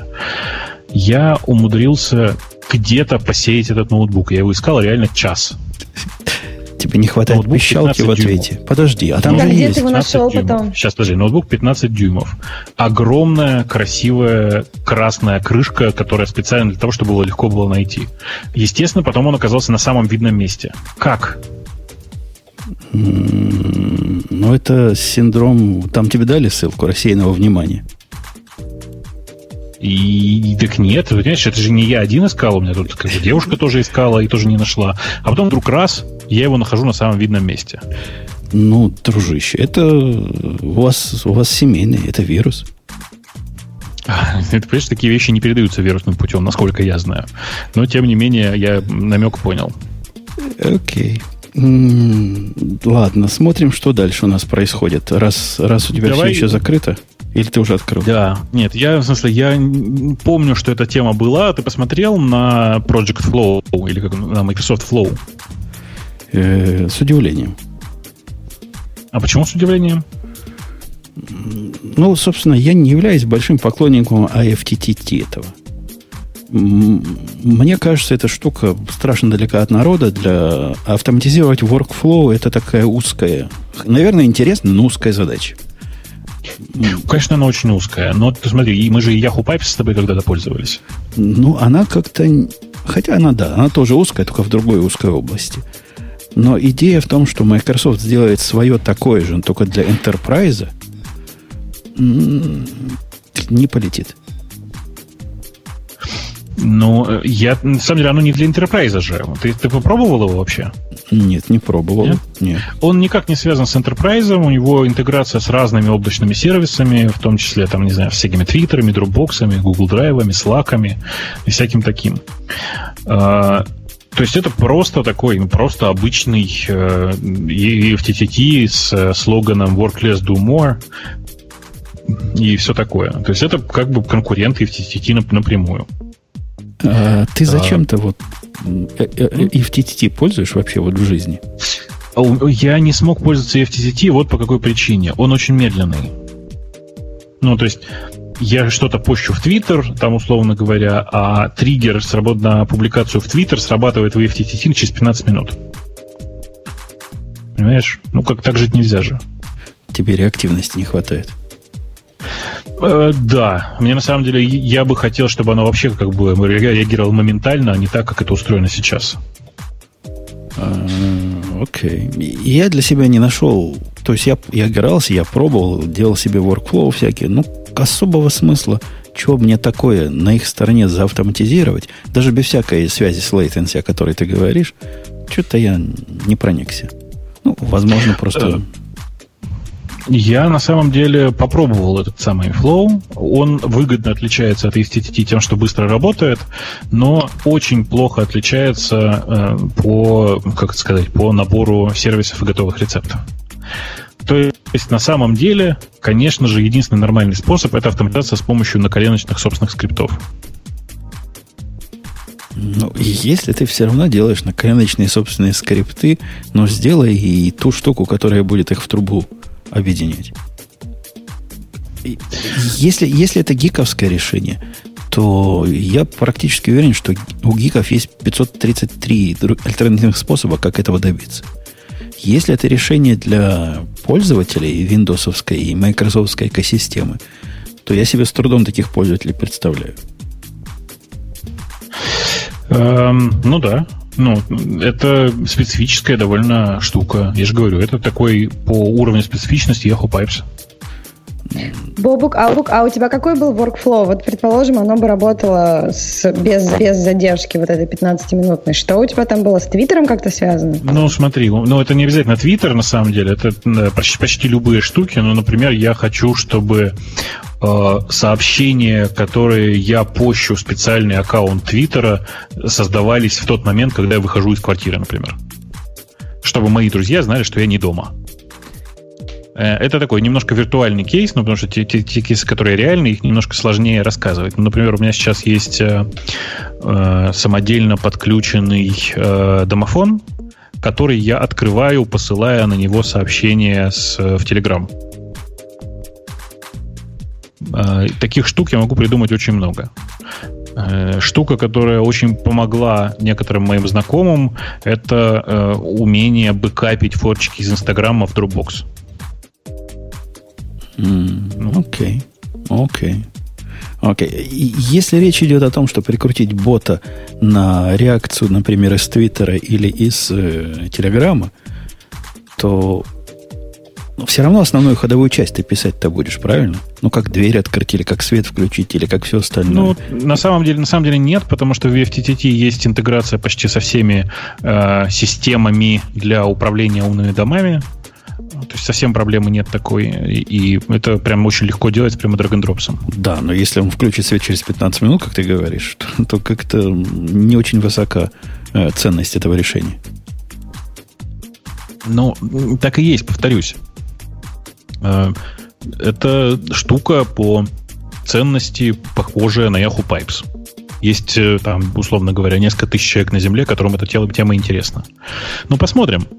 У нас... Это же зависит еще от того, как будет быстро развиваться интеграция и насколько это все будет автоматизировано благодаря Microsoft. У нас есть три темы, которые идут просто редком. Одна даже не в списке, потому что очередной раз постить о том, как по результатам конца квартала Amazon порвал всех как тузик грелку, это уже даже скучно. Это уже обыденность.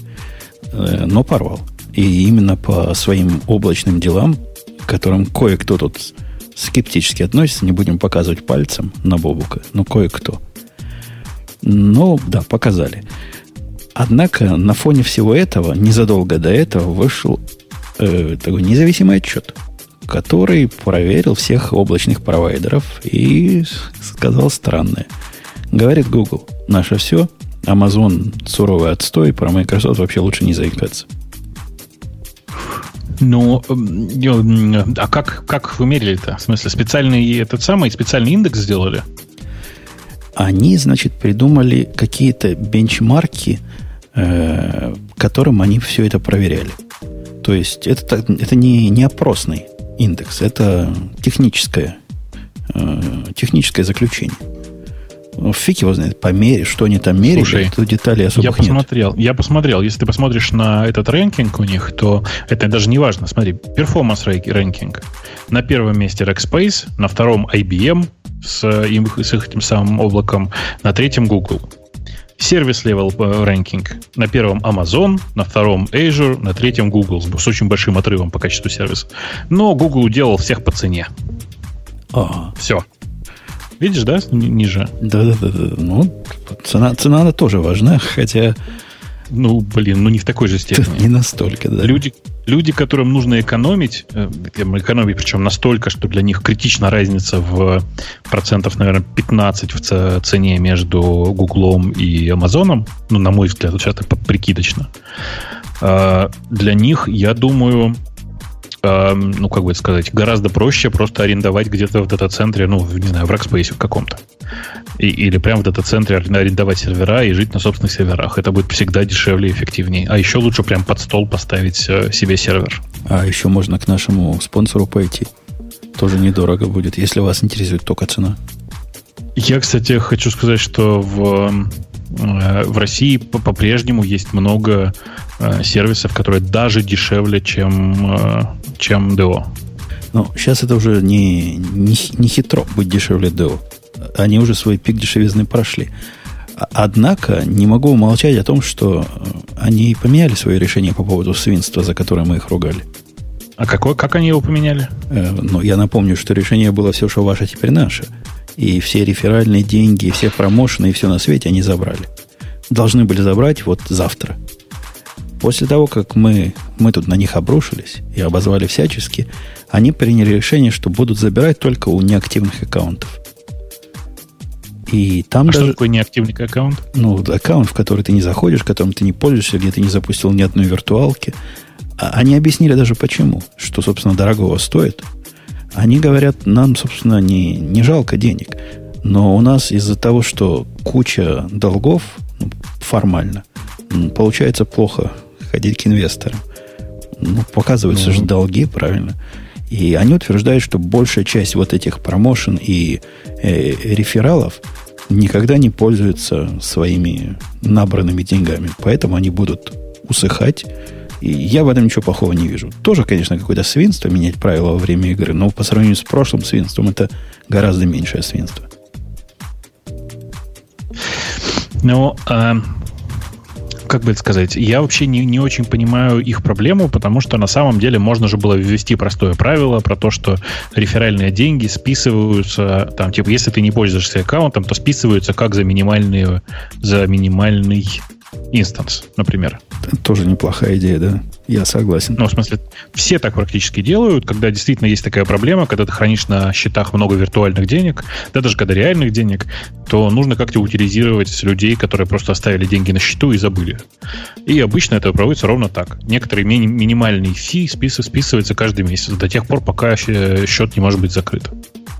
Ну, у них альтернативный подход. Если ты 12 месяцев не пользовался, то, значит, тебе оно не надо в этом есть какой-то смысл. Я, я, я не стал бы за это. Если бы с самого начала было так, то я бы не поднял свой тяжелый голос э, в наезде на, на Digital Ocean. Ну, сделали плохо, теперь практически как было, но осадочек остался все равно. Да. Э, вторая новость о том, что Microsoft догнала обоих Azure'ов и а, амазонов в новом типе сториджа – такого холодного. Э, это, справедливости ради, всю эту движуху Google начал с их Nearline Storage. То есть, да, а разве не, не Glacier первый был? Не, Glacier это не то. Glacier это не Nearline, это как бы Farline. Это storage, который не предназначен для обычного чтения, по большому счету. И, в принципе, если ты им будешь пытаться пользоваться как просто сториджем, но медленным, ты сильно пожалеешь. Во-первых, это долго, во-вторых, это дорого. А, Google в свое время придумал такой же, как обычно, только все немножко медленнее и сильно дешевле. Теперь такой вид сториджа есть уже и в Амазоне. А, и вот Microsoft тоже выкатывает за 1 цент за гигабайт. Это хорошая цена. Вот у них всех так они стоят примерно. Вот эти холодные сториджи. Теперь и в Microsoft такой есть. Молодцы. Подожди, но я был, я был уверен, что Glacier был сделан ровно для этого. То, что ты описываешь, это штука, которую удобно использовать для бэкапов. Да не только для бэкапов. Glacier действительно был задуман как исключительно бэкапный storage, где достается оттуда информация почти никогда. Концепция этого сториджа ты можешь доставать информацию, когда хочешь. Просто имею в виду, что будет доставаться медленнее. Вот у Гугла, по-моему, там несколько секунд может быть задержка. Но это не аналогия. Глассир это как будто бы ленточки у кого-то там внешнего хранятся. И за то, что ты просишь восстановить, ты платишь деньги. Вот там такая модель. Это совсем про другое. То есть, видимо, можно его и для тех же самых бэкапов, что люди раньше на Глассире использовали.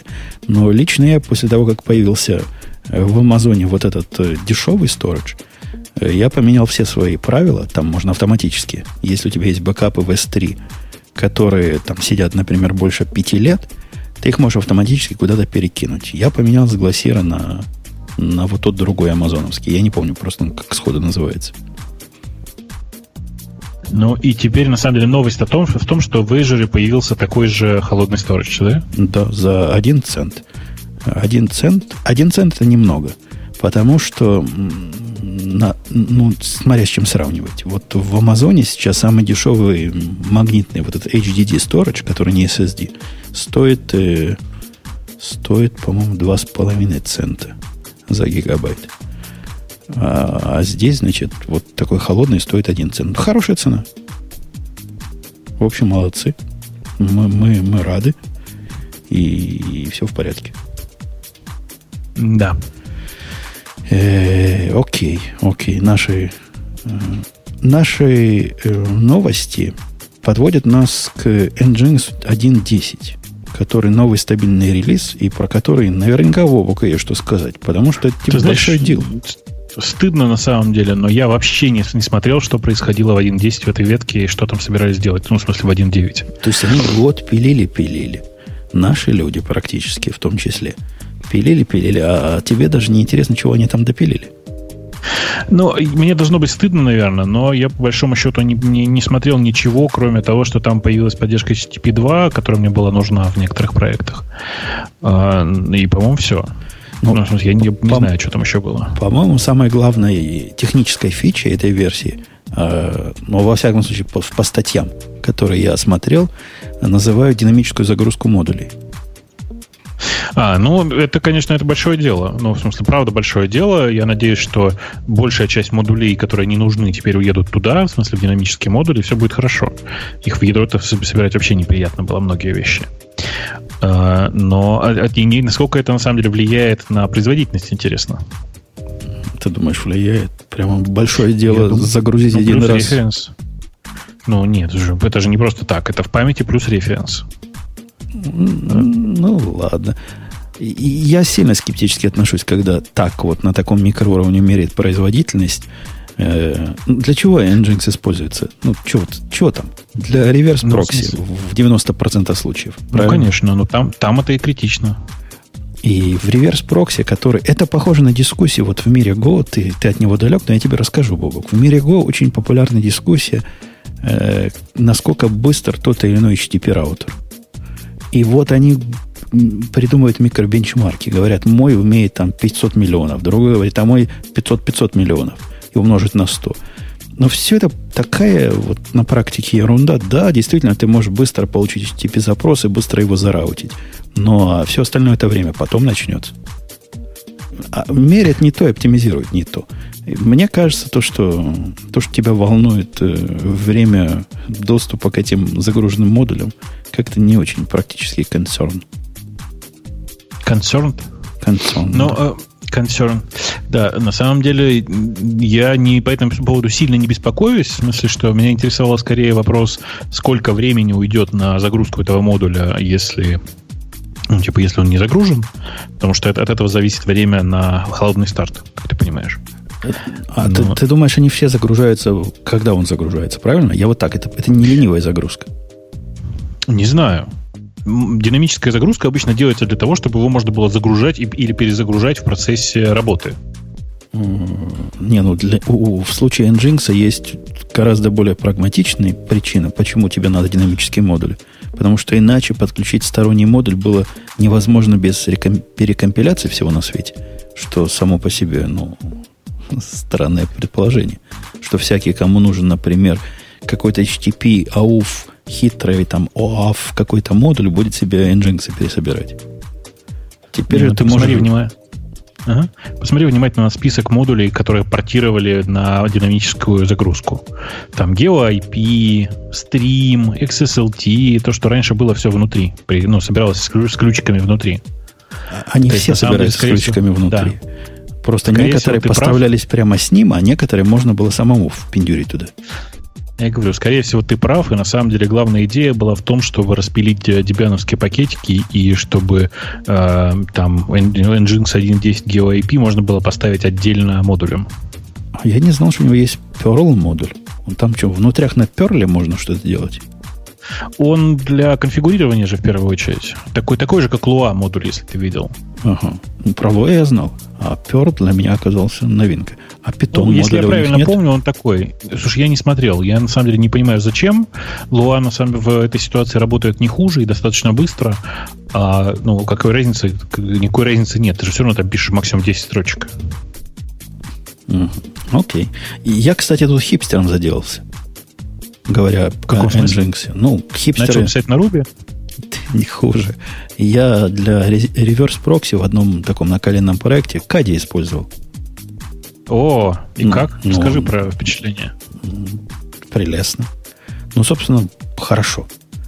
И если ты меня с ножом подойдешь вот ко мне ночью и спросишь, а нафиг тебе Кади вместо Nginx, я тебе вот сходу не скажу.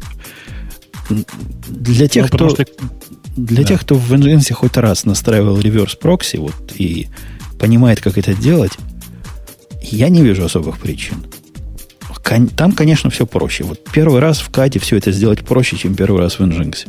Не надо ходить по Stack Overflow целых три минуты, чтобы понять, где там слэш поставить, и как сделать прокси PES, и как сделать тебя апстримов несколько. Тут все с этим проще. Ну, ну да, ну я же говорю, хипстерский способ. Слушай, а Кадди не стал платным, не помнишь? Не, не посмотрел? Ну, ты, ты э, пугал нас, что он станет платным. Но он open source. Это типа. не я. Нет. Это не я пугал, это владелец пугал. На самом деле, если ты сейчас пойдешь на сайт Кади, по-моему, это сохранилось. А, и нажмешь на кнопочку Download, там ты увидишь предложение заплатить. Э, а если ты пойдешь на сайт Nginx, тебе, небось, попытается Nginx Plus в пиндюре тоже за деньги, нет? Кажется, что нет. Кажется, на сайте Nginx.org, по крайней мере, когда я был последний там, последний раз там, вообще не было упоминаний про плюс нигде, кроме анонса наверху. Так нет, они не требуют заплатить, они типа намекают, мол, не хочешь нам что-нибудь заплатить? Ну, сколько хочешь. Ну, такая модель не, не. помощи по желанию. Ты про кого сейчас? Я на Каде зашел. Сейчас... А, окей. Вот э, если ты... Сейчас я тебе могу рассказать, где самое, ну, типа, где самое важное. По-моему, нужно зайти в блог Кадди, и вот я сейчас пришлю ссылочку в наш большой чат, чтобы все тоже почитали. Э, заголовок из Caddy Free написано в этом самом. Сейчас тебе тоже в чатик большой кину. Если я, я, уже, я уже увидел, я уже увидел. А, ну вот. Не старайся. Ну, и там тут много букв. И чего они говорят? Что у них есть а. коммерческие а, оферы, ну. Все так. Ты по-прежнему говоришь, э, ну, оно по-прежнему пишет, что по-прежнему можешь скачивать без э, оплаты. Ну, по крайней мере, это сейчас так. Видишь, да, написано You can still download Caddy without paying. But think, think, think of it as, as a trial period. Mm. А, погодите. Это такая скользкая тема. А Монго бесплатная или нет? Монго бинарник с сайта можно скачать, ничего не платив. Здесь же чувак явно намекает, что он сделает вот как. Бинарник с сайта просто скачать будет нельзя. Ты можешь пойти и сорцов собрать. Все-таки open source. То есть вот за, за то, что ты делаешь Go Build, с тебя будут брать деньги, чтобы тебе этого не делать. Ну, там, видишь, там же красиво. У него на сайте Кади, там же тоже все скомпилировано, скомпилировано внутрь, поэтому ты прямо на сайте Кади говоришь, я хочу поддержку JSONP, я хочу IP-фильтр и э, search, поисковую систему для сайта. И нажимаешь на кнопочку Download и получаешь, собственно, готовый бинарник, который все это поддерживает. Ну, ну, ну, пускай просит деньги. Ну, я даже заплачу ему, вот когда для работы, если вдруг когда-то для работы мне это понадобится, мне не жалко. А для себя, ну, понятно, никто не будет платить для домашних проектов. Будешь, будем брать и собирать со всеми нужными ключиками. Ну, то все так, все так. Э, окей, ну, единственное, повторюсь, что я вижу в в чем он может кого-то заинтересовать, а именно ленивых хипстеров, в том, что конфигурация там гораздо проще и все работает ну, прям сразу. Без напряжения того места, которое раньше называлось мозгом. А, я тут э, в, все выходные, э, у нас же выходные начались длинные, слушаю э, лучшие песни Гребенщикова. А у него, знаешь, есть такая песня, в которой он периодически припевает о том, что без напряжения. Без напряжения, как бы подпевает он. Так вот, я сейчас стою и думаю, да, действительно, Кади это как раз вот такой браузер без браузера, как сервер без напряжения. Ничего делать не надо, он как бы все сам. И, да. Окей. Да. Э, смотрю, смотрю, смотрю в углу. Спрашивают, почему мы ничего не говорим про Nginx Amplify. Ты посмотрел на Amplify? Нет. И поэтому я и не говорю. Было бы что сказать, сказала. Nginx.com slash Amplify э, это такая система для конфигурирования и мониторинга. Это приятно. Своя собственная. Своя собственная. Но она пока бета, закрытая э, и, по-моему, invite only, если я правильно помню. Но ты посмотри на скриншотики и всякое такое, оно прям такое неплохое. Ребята прям стараются, видно, что... И я думаю, что вот как раз это будет хорошо продаваться. Да, я, я бы такой купил. А это наверняка будет за деньги. Я думаю, что это будет за деньги, и это на самом деле будет такой же за деньги, точнее такой же сервис, как вот у Монги. Есть же сервис по мониторингу. Я не понимаю, почему они его, правда, не продают до сих пор. Продают во все. Он бесплатный продают? только на какое-то смешное количество Монг. Ну вот, короче, все, все правильно делают. Конечно же, такой сервис надо продавать. В нем огромный смысл просто вот сходу. Ну и любимый нами, как он, Hashi, HashiCorp, Corp называется, который который Corp, да. да. Они ведь тоже продают Атлас или Атлас. Э, это такой дашборд разухабистый для много чего из того, что у них есть. Это интересная, правильная модель. Хочешь, хочешь красоты нечеловеческой, покупай. Не хочешь? Я тут по два раза начал повторяться. Это чувство отсутствия Ксюши. Ксюша, ты с нами? Да, я изучаю темы пользователя. Ах, ты изучаешь тему пользователя, Занька. И что нам пользователи хорошего написали? Давай же мы спросим тебя, раз ты подставилась. Но там есть интересные, интересная статья про то, что являются, являются ли программистами на языке C, э, является, является вообще язык C иностранным языком для России. Как, как вы ответили бы на этот вопрос? О, где такую тему нашла? А, ну, это, это пер- одна из самых тема. популярных тем. Ну, конечно, ну то есть, ну, то есть, если ты меня спросил, о чем тема наших пользователей, то это, это вызвало наибольший интерес. История такая. Э, в Орловской области была опубликована реклама на языке C. Ну, в общем, это, это наверное, даже там просто был if statement, в принципе, это может быть много разных языков, но на эту рекламу подали, подали в суд, что она на иностранном языке, а по законам России, если, если реклама на иностранном языке, должно быть объяснение на русском. И, и сейчас этот спор о том, что является язык программирования C иностранным. Я сильно сомневаюсь, что это на C, кстати. Я ну, думаю, вот что... Да, это, ну, go to... Слушайте, Go-to, конечно, есть только в C в такой, в такой э, да. аннотации. По крайней мере, я больше нигде не видел. Скобочки вокруг if, это значит точно не Go, Женя. Э, короче, это похоже на C, но дело здесь не в этом. А кто в C называет внимание. с большой буквы вот это куда Go-to делаешь? Это что за C такое? Э, ну, это просто метка, можно же ее с большой буквы назвать, какая разница? Только чипенцы так называют. Если я правильно помню, у Кернигана Ричи метки, метки назывались большой буквы. Э, но это очень старый учебник, я бы так сказал. Если посмотреть на код, который приведен в качестве рекламы, должен заметить, что я согласен, это реклама на английском языке. Ну, то есть это на самом деле не код, написанный на языке программирования потому что ключевой смысл содержится в названии переменных, которые на английском языке. Так ведь? Ну, ну в, принципе, в принципе, можно было на русском эти переменные назвать. То есть тогда бы это, конечно, уже не, не скомпилировалось ну, компилятором. Транслитом можно было написать. Не, Бабок, погоди. Транслитом, это кстати, может да. быть пример э, хипстеровского C. То есть, когда смысл переменных несет э, нагрузку документации кода. Вот need job это булевая переменная, где-то там заведена. И have skill не, не, не. тоже Подожди, болевая перемена. Так можно же транслитом. Нужна работа. Имеешь способности. Не-не, смотрите еще раз. У рекламы важно, что несет ключевой смысл. В данном случае ключевой смысл несут э, три... Э, ну, ключевой смысл выглядит, выглядит так. If need a job and have a skills, go to Stork. Правда же? А какой конкретный Если скилл там... они имеют в виду?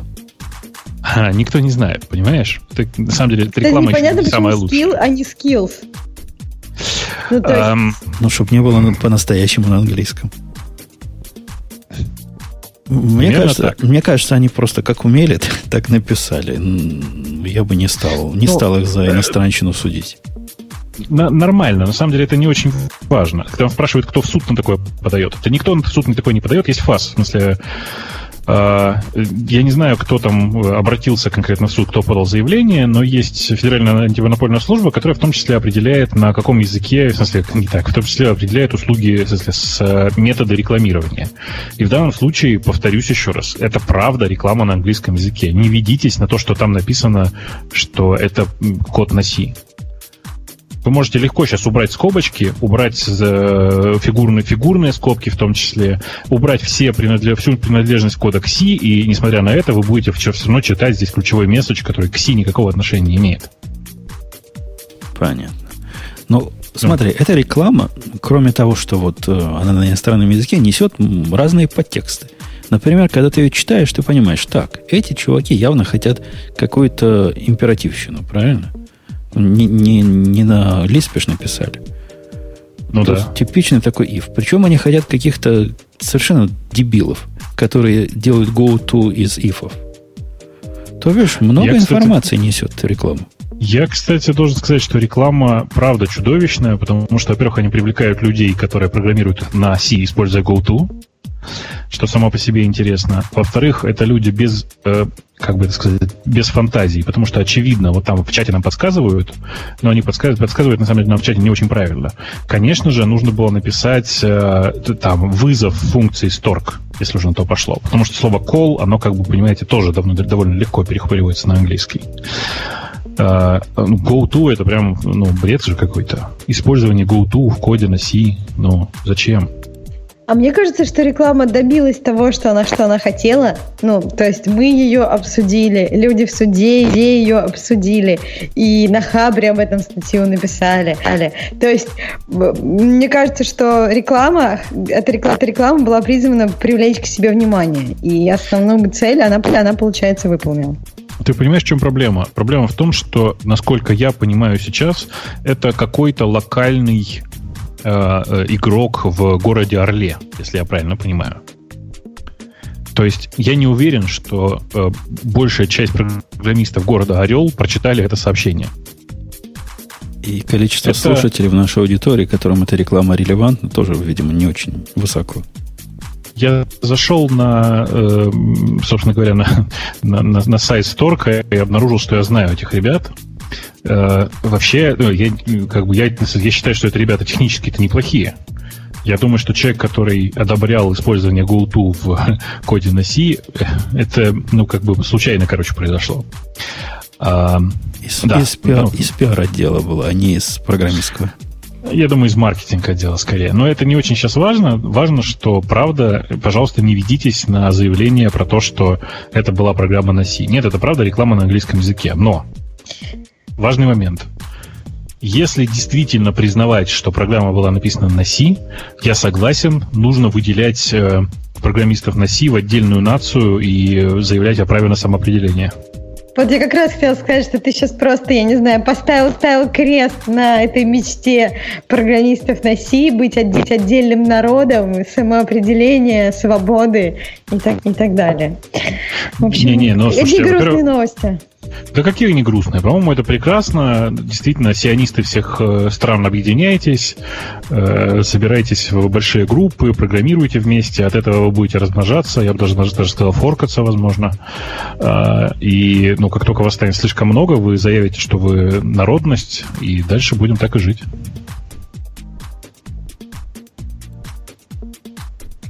К следующей теме, теме? Конечно.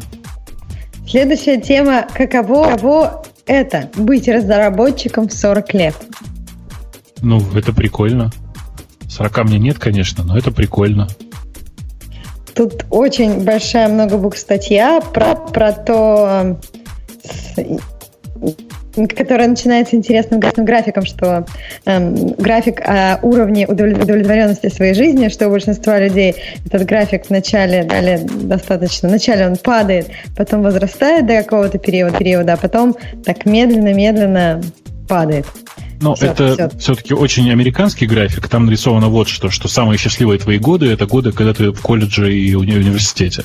А, а ты потом... считаешь, считаешь в России, ну, то есть мне в детстве эта мама говорила, что самые счастливые это, это институтские годы, наслаждайся. То есть почему это американская идея? Мне кажется, что в России это совсем не так, э, потому что, ну, во-первых, потому что большая часть из э, людей, из разумных людей, которые я знаю, э, работают, учась в институте, уже начинают работать, и это совершенно другой темп. Я думаю, что в России самый большой пик счастья для обычных людей приходится на окончание детства, я бы сказал, на старшие классы. Школу ты имеешь в виду? Да, да. Не знаю, мне кажется, в школе очень мало свободы. А то, что ты работаешь, все-таки работа, ну да, ты работаешь, учишься, спишь, спишь по два часа, но при этом это все равно достаточно... Ну, Слушай, ну, ну а в университете у тебя что, в институте, в институте у тебя свободы нет? В смысле, в смысле у тебя, ну, у тебя свободы ну, много? Ну да, есть она. А, ну, то есть, как, как минимум, ты живешь в другом городе от своих родителей. И это, это многим это, людям это, добавляет свобода. По статистике меньше 20% людей выезжают в другой город для того, чтобы там учиться. Ну, Поэтому это, ты на, быть, да. на себе да, я, наверное, попадаю тут. Вообще попадаю статья тут. бестолковая какая-то. Ну да, мы за него горды, что он помнит вот такие времена. Я тоже помню. Но повод, это повод о том, что рассказывать, вот, я в 97 году там на ESP написал какую-то балалайку. Ради бога, я вас умоляю. Он балалайку написал. Как это объясняет вот посыл статьи? Вот как, каково это быть? Я ее просмотрел по диагонали, тут слов много типа со всеми историческими... Там слишком много букв. Мне кажется, что там не в, не в этом дело, что он что-то написал. Там, мне кажется, основной посыл, если вот, до, вот дочитывать до конца, я тоже, в общем-то, по диагонали, но там основное, основное, что даже когда вам 40 лет, продолжаете интересоваться, там, следуйте за тем, что вам нравится, нравятся новые технологии. Ну, то есть там основной посыл статьи, что там, вот он, вот он как начал в 97-м, так и всем советую продолжать и наслаждаться. В общем, посыл посыл-то неплохой, просто слишком много букв. Не, у него там еще есть посыл. Мол... Там на самом деле есть очень... Ага. И я хотел сказать, что у него еще есть посыл. Не будьте хипстером. И не бегайте за всякими новыми технологиями, как сумасшедший с, с пушкой на перевес. И пытайтесь их всосать. Как это с возрастом связано, не очень понимаю. Это как-то из другой категории совет. Это вообще не про возраст. Там просто советы, да, что нет, вот нет, там, он, там он есть, много есть, попробовал. Ребят, в этом есть здравый смысл. Дело в том, что с возрастом ты действительно начинаешь все медленнее учиться, и у тебя уходит слишком много времени на обучение э, вот этим хипстерским популярным штукам, пока ты, грубо говоря, учишься писать на э, Node.js, у тебя, э, скажем так, ты тратишь на это там пару лет, и за это пару лет эта то технология уже перестает быть э, пиком моды, и тебе приходится бежать за другим. Э, действительно нет никакого смысла бегать за каждой, за каждой новой э, технологией, когда ты уже в нормальном возрасте. Да, да нет, тут, тут проблема ж яйца и курицы. Ты просто, у тебя да. этой проблемы просто не будет. Если ты до 40 лет дожил, программируя последние, я не знаю, там 20 лет, то ты не будешь два года тратить на изучение Node.js. А, Тебе почему? такой совет не нужен, потому что уже понимаешь, что это хрень, фигня, и она идет в то же место, куда идут Руби и всякие прочие модные штуки. Женя, мы тебя любим, и в том числе за это. Э, на самом деле, в большинстве случаев очень сложно предсказать, будет ли технология популярной или нет, и хорошей или нет. Я напомню, что ты поначалу на Go тоже смотрел довольно криво. А потом ничего как-то втянулся. Такая же история у нас с Твиттером была, если помнишь. И с Go, мне кажется, пару лет, пару лет обсуждали Ruby, Ruby Go и считали все это хипстерским, а, а потом ты втянулся. Мне кажется, что как раз один из советов тому этого товарища, товарища про то, что с одной стороны не кидаться на любую технологию, но с другой стороны, стороны не, не прекращать изучать новое. Ну, то есть, если ты, если ты в какой-то момент прекращаешь изучать новое, то ну, вот, индустрия, в которой, в которой мы все находимся, она действительно меняется. И невозможно, нельзя, нельзя прекратить изучать новое. Ты прекратишь развиваться, и это, наверное, ну, то есть это нехорошо. Ваш довод Я смехотворен вам... с точки Сейчас. зрения формальной логики. И, тебя, и ты, Бобук, не прав, и ты, Ксюша, не права. Речь не идет не о том, что из-за того, что ты уже старый, умный и медленно спускаешься с горы, чтобы поиметь все стадо, и никогда не совершаешь ошибок в своих прогнозах. Нет, не о том речь. Ты совершенно прав. Мы смотрели криво на Твиттер в свое время. Мы смотрели криво на Go в свое время. По-моему, в какое-то время мы... Не, на докер никогда криво не смотрели. В общем, много на что смотрели. Но идея-то не в том, где мы не попали. Мы поменяли мнение и попали. А вспомни хоть один случай, где произошло наоборот. Где мы сказали о чем-то, вау, вау, это наше все. Я один такой случай помню за 10 лет нашей истории. За собой, во Какой? всяком случае. Когда мы восхваляли App Engine как грядущую революцию. Google App Engine, помнишь, был? Да-да-да, я помню. Я не помню прям нашего восторга прям большого, но был, смысле, был, это было был, неплохо. Был восторг, это было тогда прямо вау, что такое новое, такой такой супер пас, который вообще всем пасом пас. И это было незадолго до того, как пасы все приказали долго жить. Ну, надо признать, что ситуация поменялась. И асы выстрелили так, что и представить себе невозможно было. Но вот этот случай можно признать, вот, да, Акела промахнулся. Но ты представь нас с тобой, Бобук, буквально двух, двух не старых мужчин. Это, это что же из Гребенщикова? Или нет? Да. Нет. Не, не, это из этого самого, из Босяка этого. Да, не из, не из Гребенщикова. Угу. Да, как Босяка-то фамилия-то. Ксюша пусть вспомнит. Ой. Э, так вот, чтобы мы с тобой потратили, например, годы на изучение Node.js. Ты себе можешь это представить? Да не может такого быть в этой вселенной. Абсолютно ну, этого невозможно. Или, допустим, мы с тобой вложились, вот мы с тобой пишем, пишем, решили, все, Angular наше все. Мы сейчас всосем весь JavaScript просто вовсю, и Angular станет нашей основной технологией, нашей основной работой. Да тоже такого быть не может, потому что не может такого быть никогда. Ну да, так и есть. Ну вот. Поэтому его советы, они... Э, если он советует молодым, молодые все равно лучше знают сами. Если он советует э, менее молодым, не старым мужчинам, так они и без этого знают, и понимают, и делают.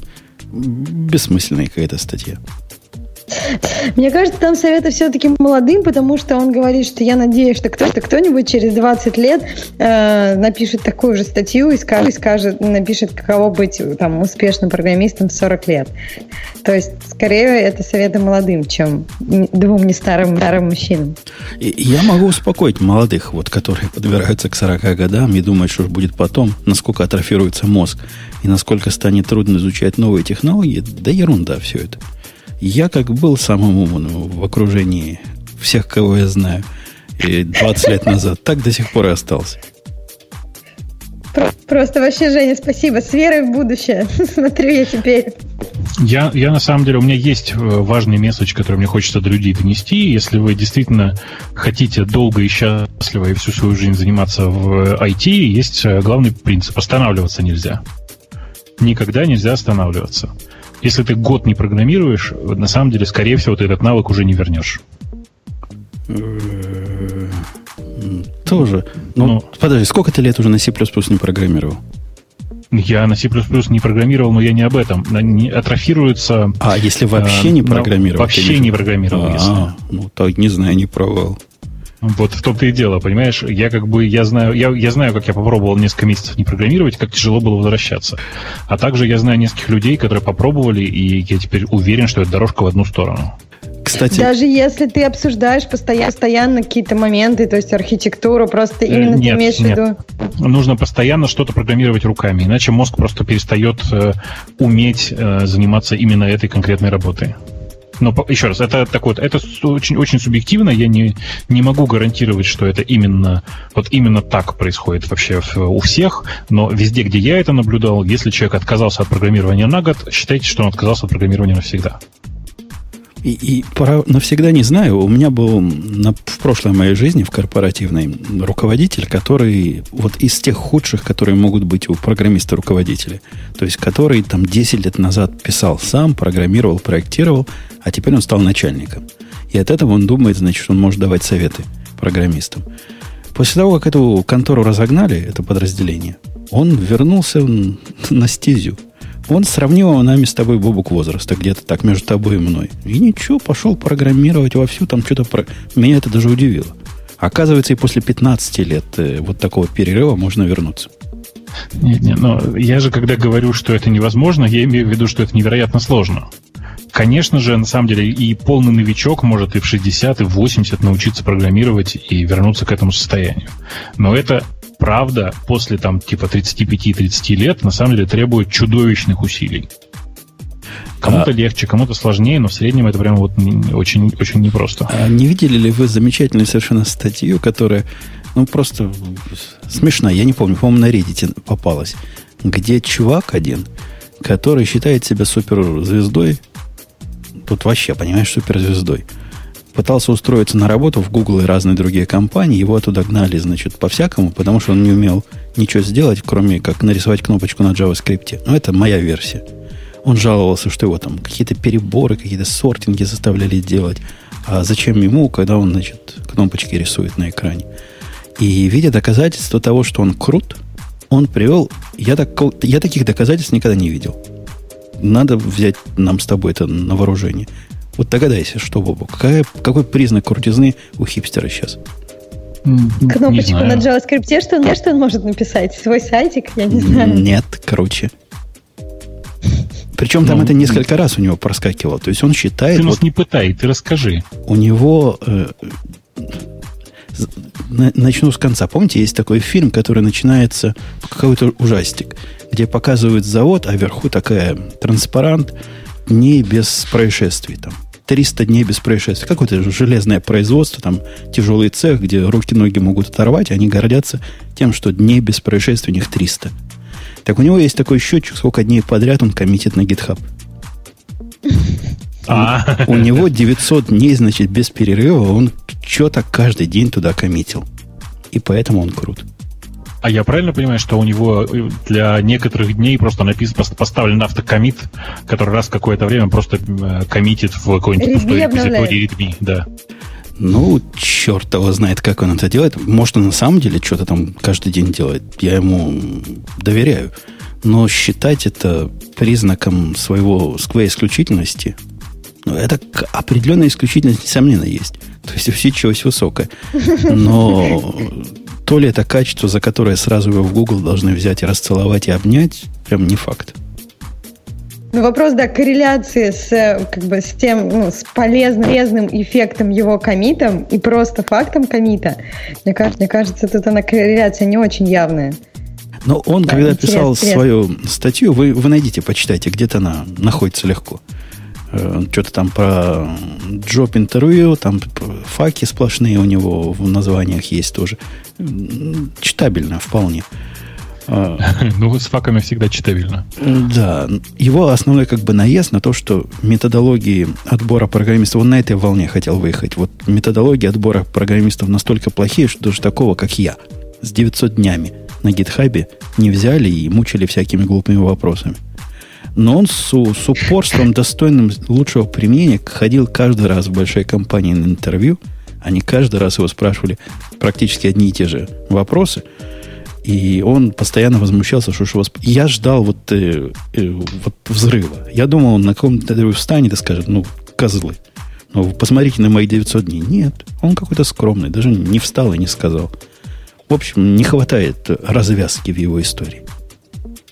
Мне, то есть я помню, что была, была какая-то серьезная, э, еще раз обсуждение интервью, когда, когда в Google пришел создатель Home, Homebrew, ну то есть вот у него есть проект, который он написал, он на GitHub, и, и э, его не взяли в Google, у него спросили задачку, я, я не помню сейчас уже точно, по-моему, это было как-то связано с бинарными деревьями, какой-то обход там, и он его не знал, не смог написать там 40 минут, минут, и вот, ну то есть тут хотя бы есть что обсудить, то есть участие человека внятный проект.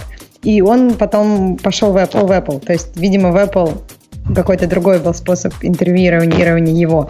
Но вот Там, про... Не, не, ты, ты сейчас, подожди, тут важный момент. Он пошел в Apple на менеджера. Нет, он программист в Apple. Ну, в смысле, я могу насколько даже я понимаю, он, он технически, у меня он тоже есть в контактах, в смысле, я с ним несколько раз uh-huh. переписывался, он, у uh-huh. него работа скорее, ну, давай, у него работа скорее девопсовская, давай по-другому скажу он э, технический специалист, но это типа технический менеджер, то есть человек, который больше принимает решения, чем программирует э, непосредственно код.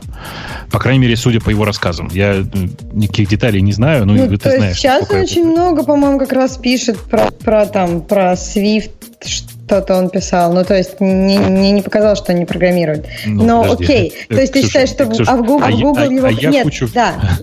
А я, я кучу понимаю, времени пишу можно... про, про, про, про нейронные сети и machine learning, при том, что я им занимаюсь максимум неделю в, в, в неделю вот. там пару часов, наверное. Я вам рассказывал неделю, совершенно смехотворную, нет, не смехотворную, э, историю из, из, из, из, из чего?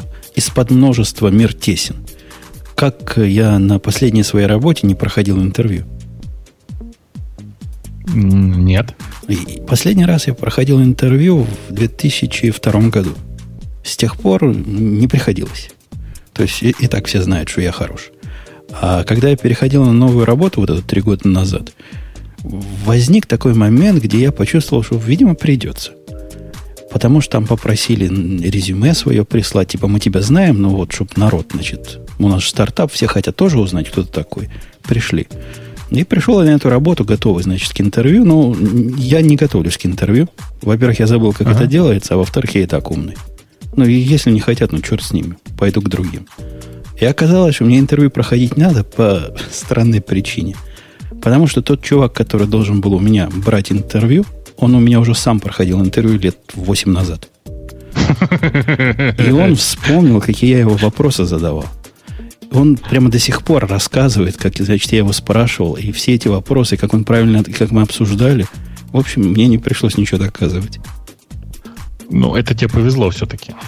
Да, мне на самом деле не очень нравится, нравится, ну, как бы часто вот дают такие, такие советы про интервью. Вот, э, как бы вклад, вкладываете очень много сил и времени в то, что вас люди знали, и вас бы взяли без интервью. Просто вот, например, как раз вот этого Макса, Макса Хоувелла, который написал Homebrew, э, его пример показывает, показывает, что многие компании все еще проводят интервью, несмотря на то, что ты сделал какой-то большой вклад в open source, source комьюнити, например. Это не к тому, что э, как бы, это к тому, что может быть по-разному, что может быть компания, которая вам нравится, нравится, даже несмотря на то, что вы что-то сделали, они все еще спросят, просят у вас про бинарные деревья. Но с другой стороны, если вам не принципиально, то, то вы можете э, найти компанию, которая не спросит у вас об этом, потому что вас многие знают, например. Слушай, но э, давай честно скажем. Нельзя сказать, что Хауэлл офигенный программист. Я посмотрел, смотрел код его Homebrew много раз. Э, так писать стыдно, и это ужасно. Он крут в другом. Он офигенно круто умеет, э, как это сказать, э, деливить, деливить продукты, в смысле доводить дело до конца. Это редкий скилл для э, инженера. Он умеет прямо делать от начала до конца хорошие технические продукты. Я бы даже сказала, что это скилл такое. не инженера, инженера, Бобок. Это, ну, как бы, это скилл, ну, это немножко другое, другой аспект. Ну, это не инженерская это, работа. Это инженерская работа. Просто у инженеров настолько проблема большая завершение и последние мили, и последних там 5%, и, и вот этого перфекционизма – что они не могут никогда проект довести до конца. Да, это редкость. И такого я бы за это, может, его тоже взял, несмотря на то, что он на Руби пишет. В общем, мне кажется, что вопрос, Бобуш говорит, что там он не хороший программист. То есть ты, то есть, ты правда считаешь, он что все программисты, программист. которые Нет, сейчас работают в Гугле, Гугле, они прям на голову выше, чем этот товарищ? Я думаю, У меня есть я думаю, что с точки, Ксюш, я думаю, что с точки зрения компьютер-сайенс они по-любому э, сильнее и лучше, и вообще в состоянии, э, скажем так, в состоянии делать много всего. А, давай так, а знаешь, как да. берутся вот те, кто сразу, сразу после универа, Grads, так называемые. То есть это люди, которые, которые вот просто выучили это в универе, то есть у них абсолютно нет никакого опыта, и, это, и неизвестно, разовьется у них это или нет. То есть вот это очень-очень спорно. То есть мне кажется, что вот человек с опытом, он, он ну, больше пользы. Не забывай, не забывай, что ну, ты можешь хоть не град забрать, можешь хоть брать середину там Сваморов брать из э, университета и вполне себе какие-то как-то что-то платить, но не забывай, что Хауэлл это не человек, человек, который пришел бы на джуниорскую позицию на мелкую зарплату.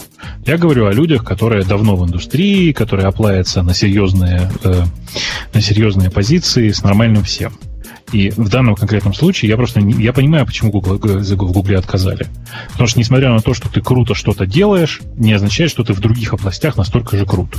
Исходя из того, что сделал популярный open source продукт, не означает, что ты можешь заниматься хорошо компьютер-сайенс или что ты ну давай там типа, не знаю, ты, что ты хорошо понимаешь, как работает machine learning. Вовсе нет. Это означает, что ты круто умеешь делать open source продукты.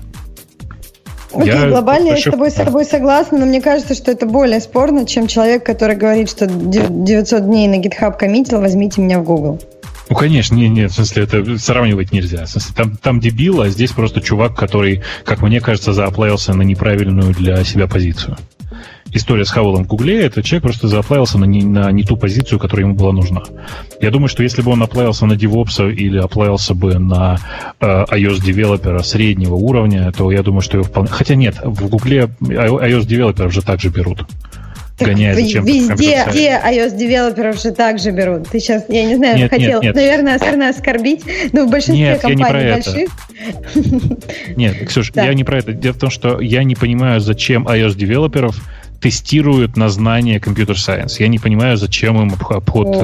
Ох, Бобук, ну я тут с тобой не согласна. Ну, то есть ну. ты правда, правда считаешь... Ну, то есть, под, э, может быть, я немножко не понимаю, что по-твоему iOS девелопер, то есть если человек там, не знаю, пишет какой-то core, э, э, даже если это под iOS, то он уже не iOS девелопер, может, по-твоему, я не знаю. Конечно. Я, ну, имею, например... виду, я имею в виду, а. что разработчик приложений, типичный разработчик приложений, это человек, который просто в сториборде возит э, мышкой и дописывает немножко логики.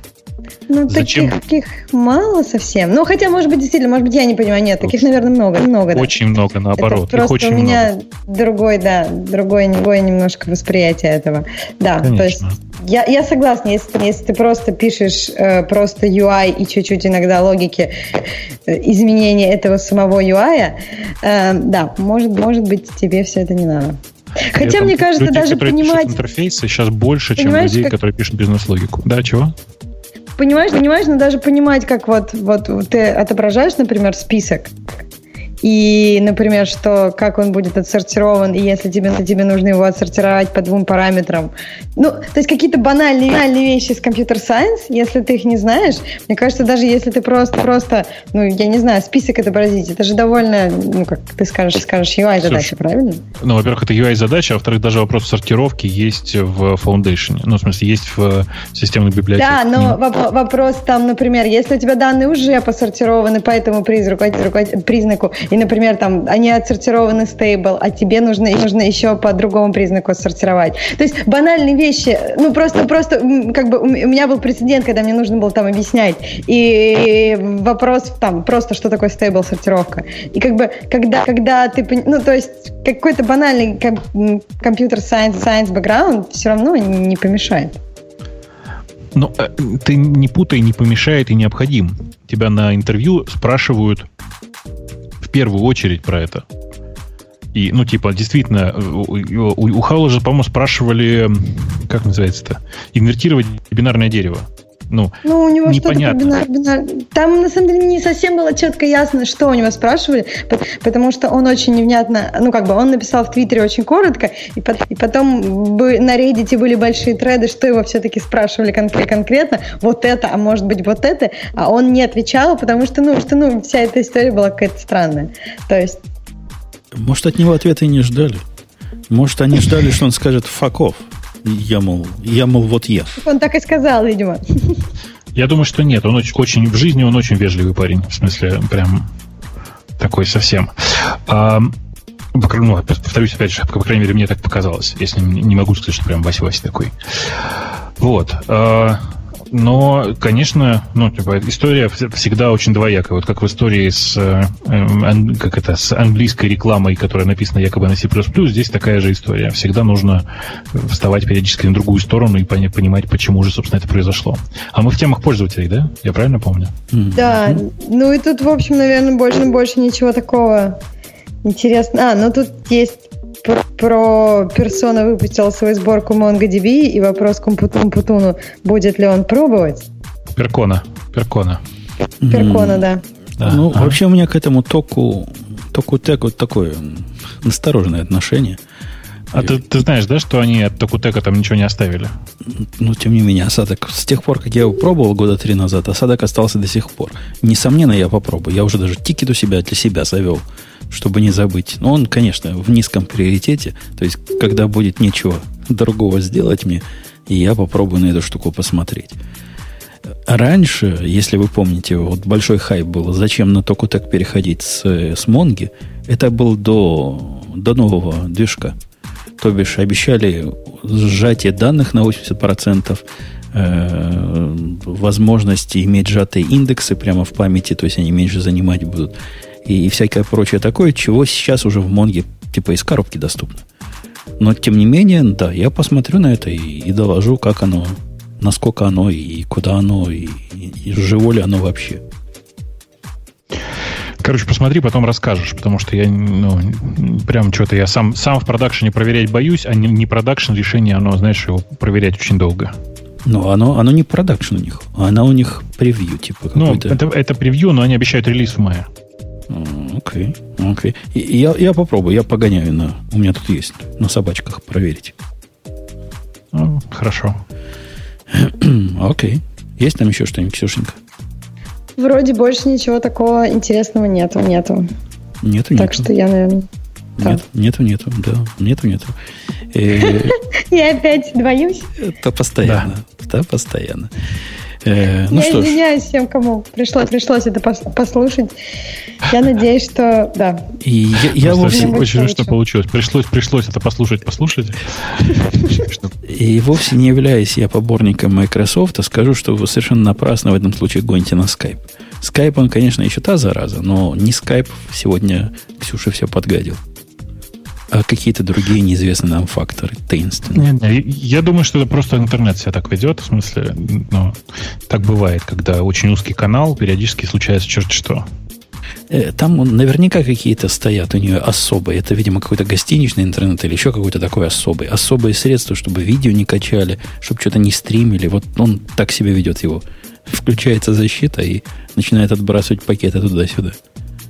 А Skype ну, это да. творчески перерабатывает. Ну что, будем на этом все? Я сейчас смотрю, там, по-моему, больше совсем ничего нет. Интересно, везде какая-то ерунда. Больше часть всего мы действительно обсуждали. Да, давай прощаться. Давайте прощаться. Ксюша, спасибо, что даже с таким плохим интернетом ты внесла вклад в э, объяснение, что такое Фаренгейт и как не надо лечиться от гриппа. Молодец.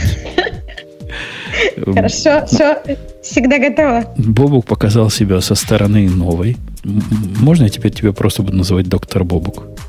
Ой, ты знаешь, это... Давай ты просто будешь звать меня Бобук МД, и первую букву надо в квадратик такой, я захромать буду, и вообще... А, я, а, и, кстати, я сейчас на Викодине, поэтому прям вообще полное сочетание. Да, и напомню, что у нас есть Digital Ocean под конец, который больше не делает такого свинства, как делал раньше. Да. Это шоу создано при поддержке Digital Ocean. Digital Ocean – провайдер доступного облачного хостинга. Всего за 55 секунд и 5 долларов в месяц вы можете создать свой облачный сервер в одном из дата-центров, расположенных в Нью-Йорке, Сан-Франциско, Амстердаме и Сингапуре, и управлять им с помощью простой, интуитивно понятной панели управления или воспользоваться воспользоваться мощным API. Начните прямо сейчас. Введите промокод RadioDefist при регистрации и получите 10 долларов бонуса на аккаунт.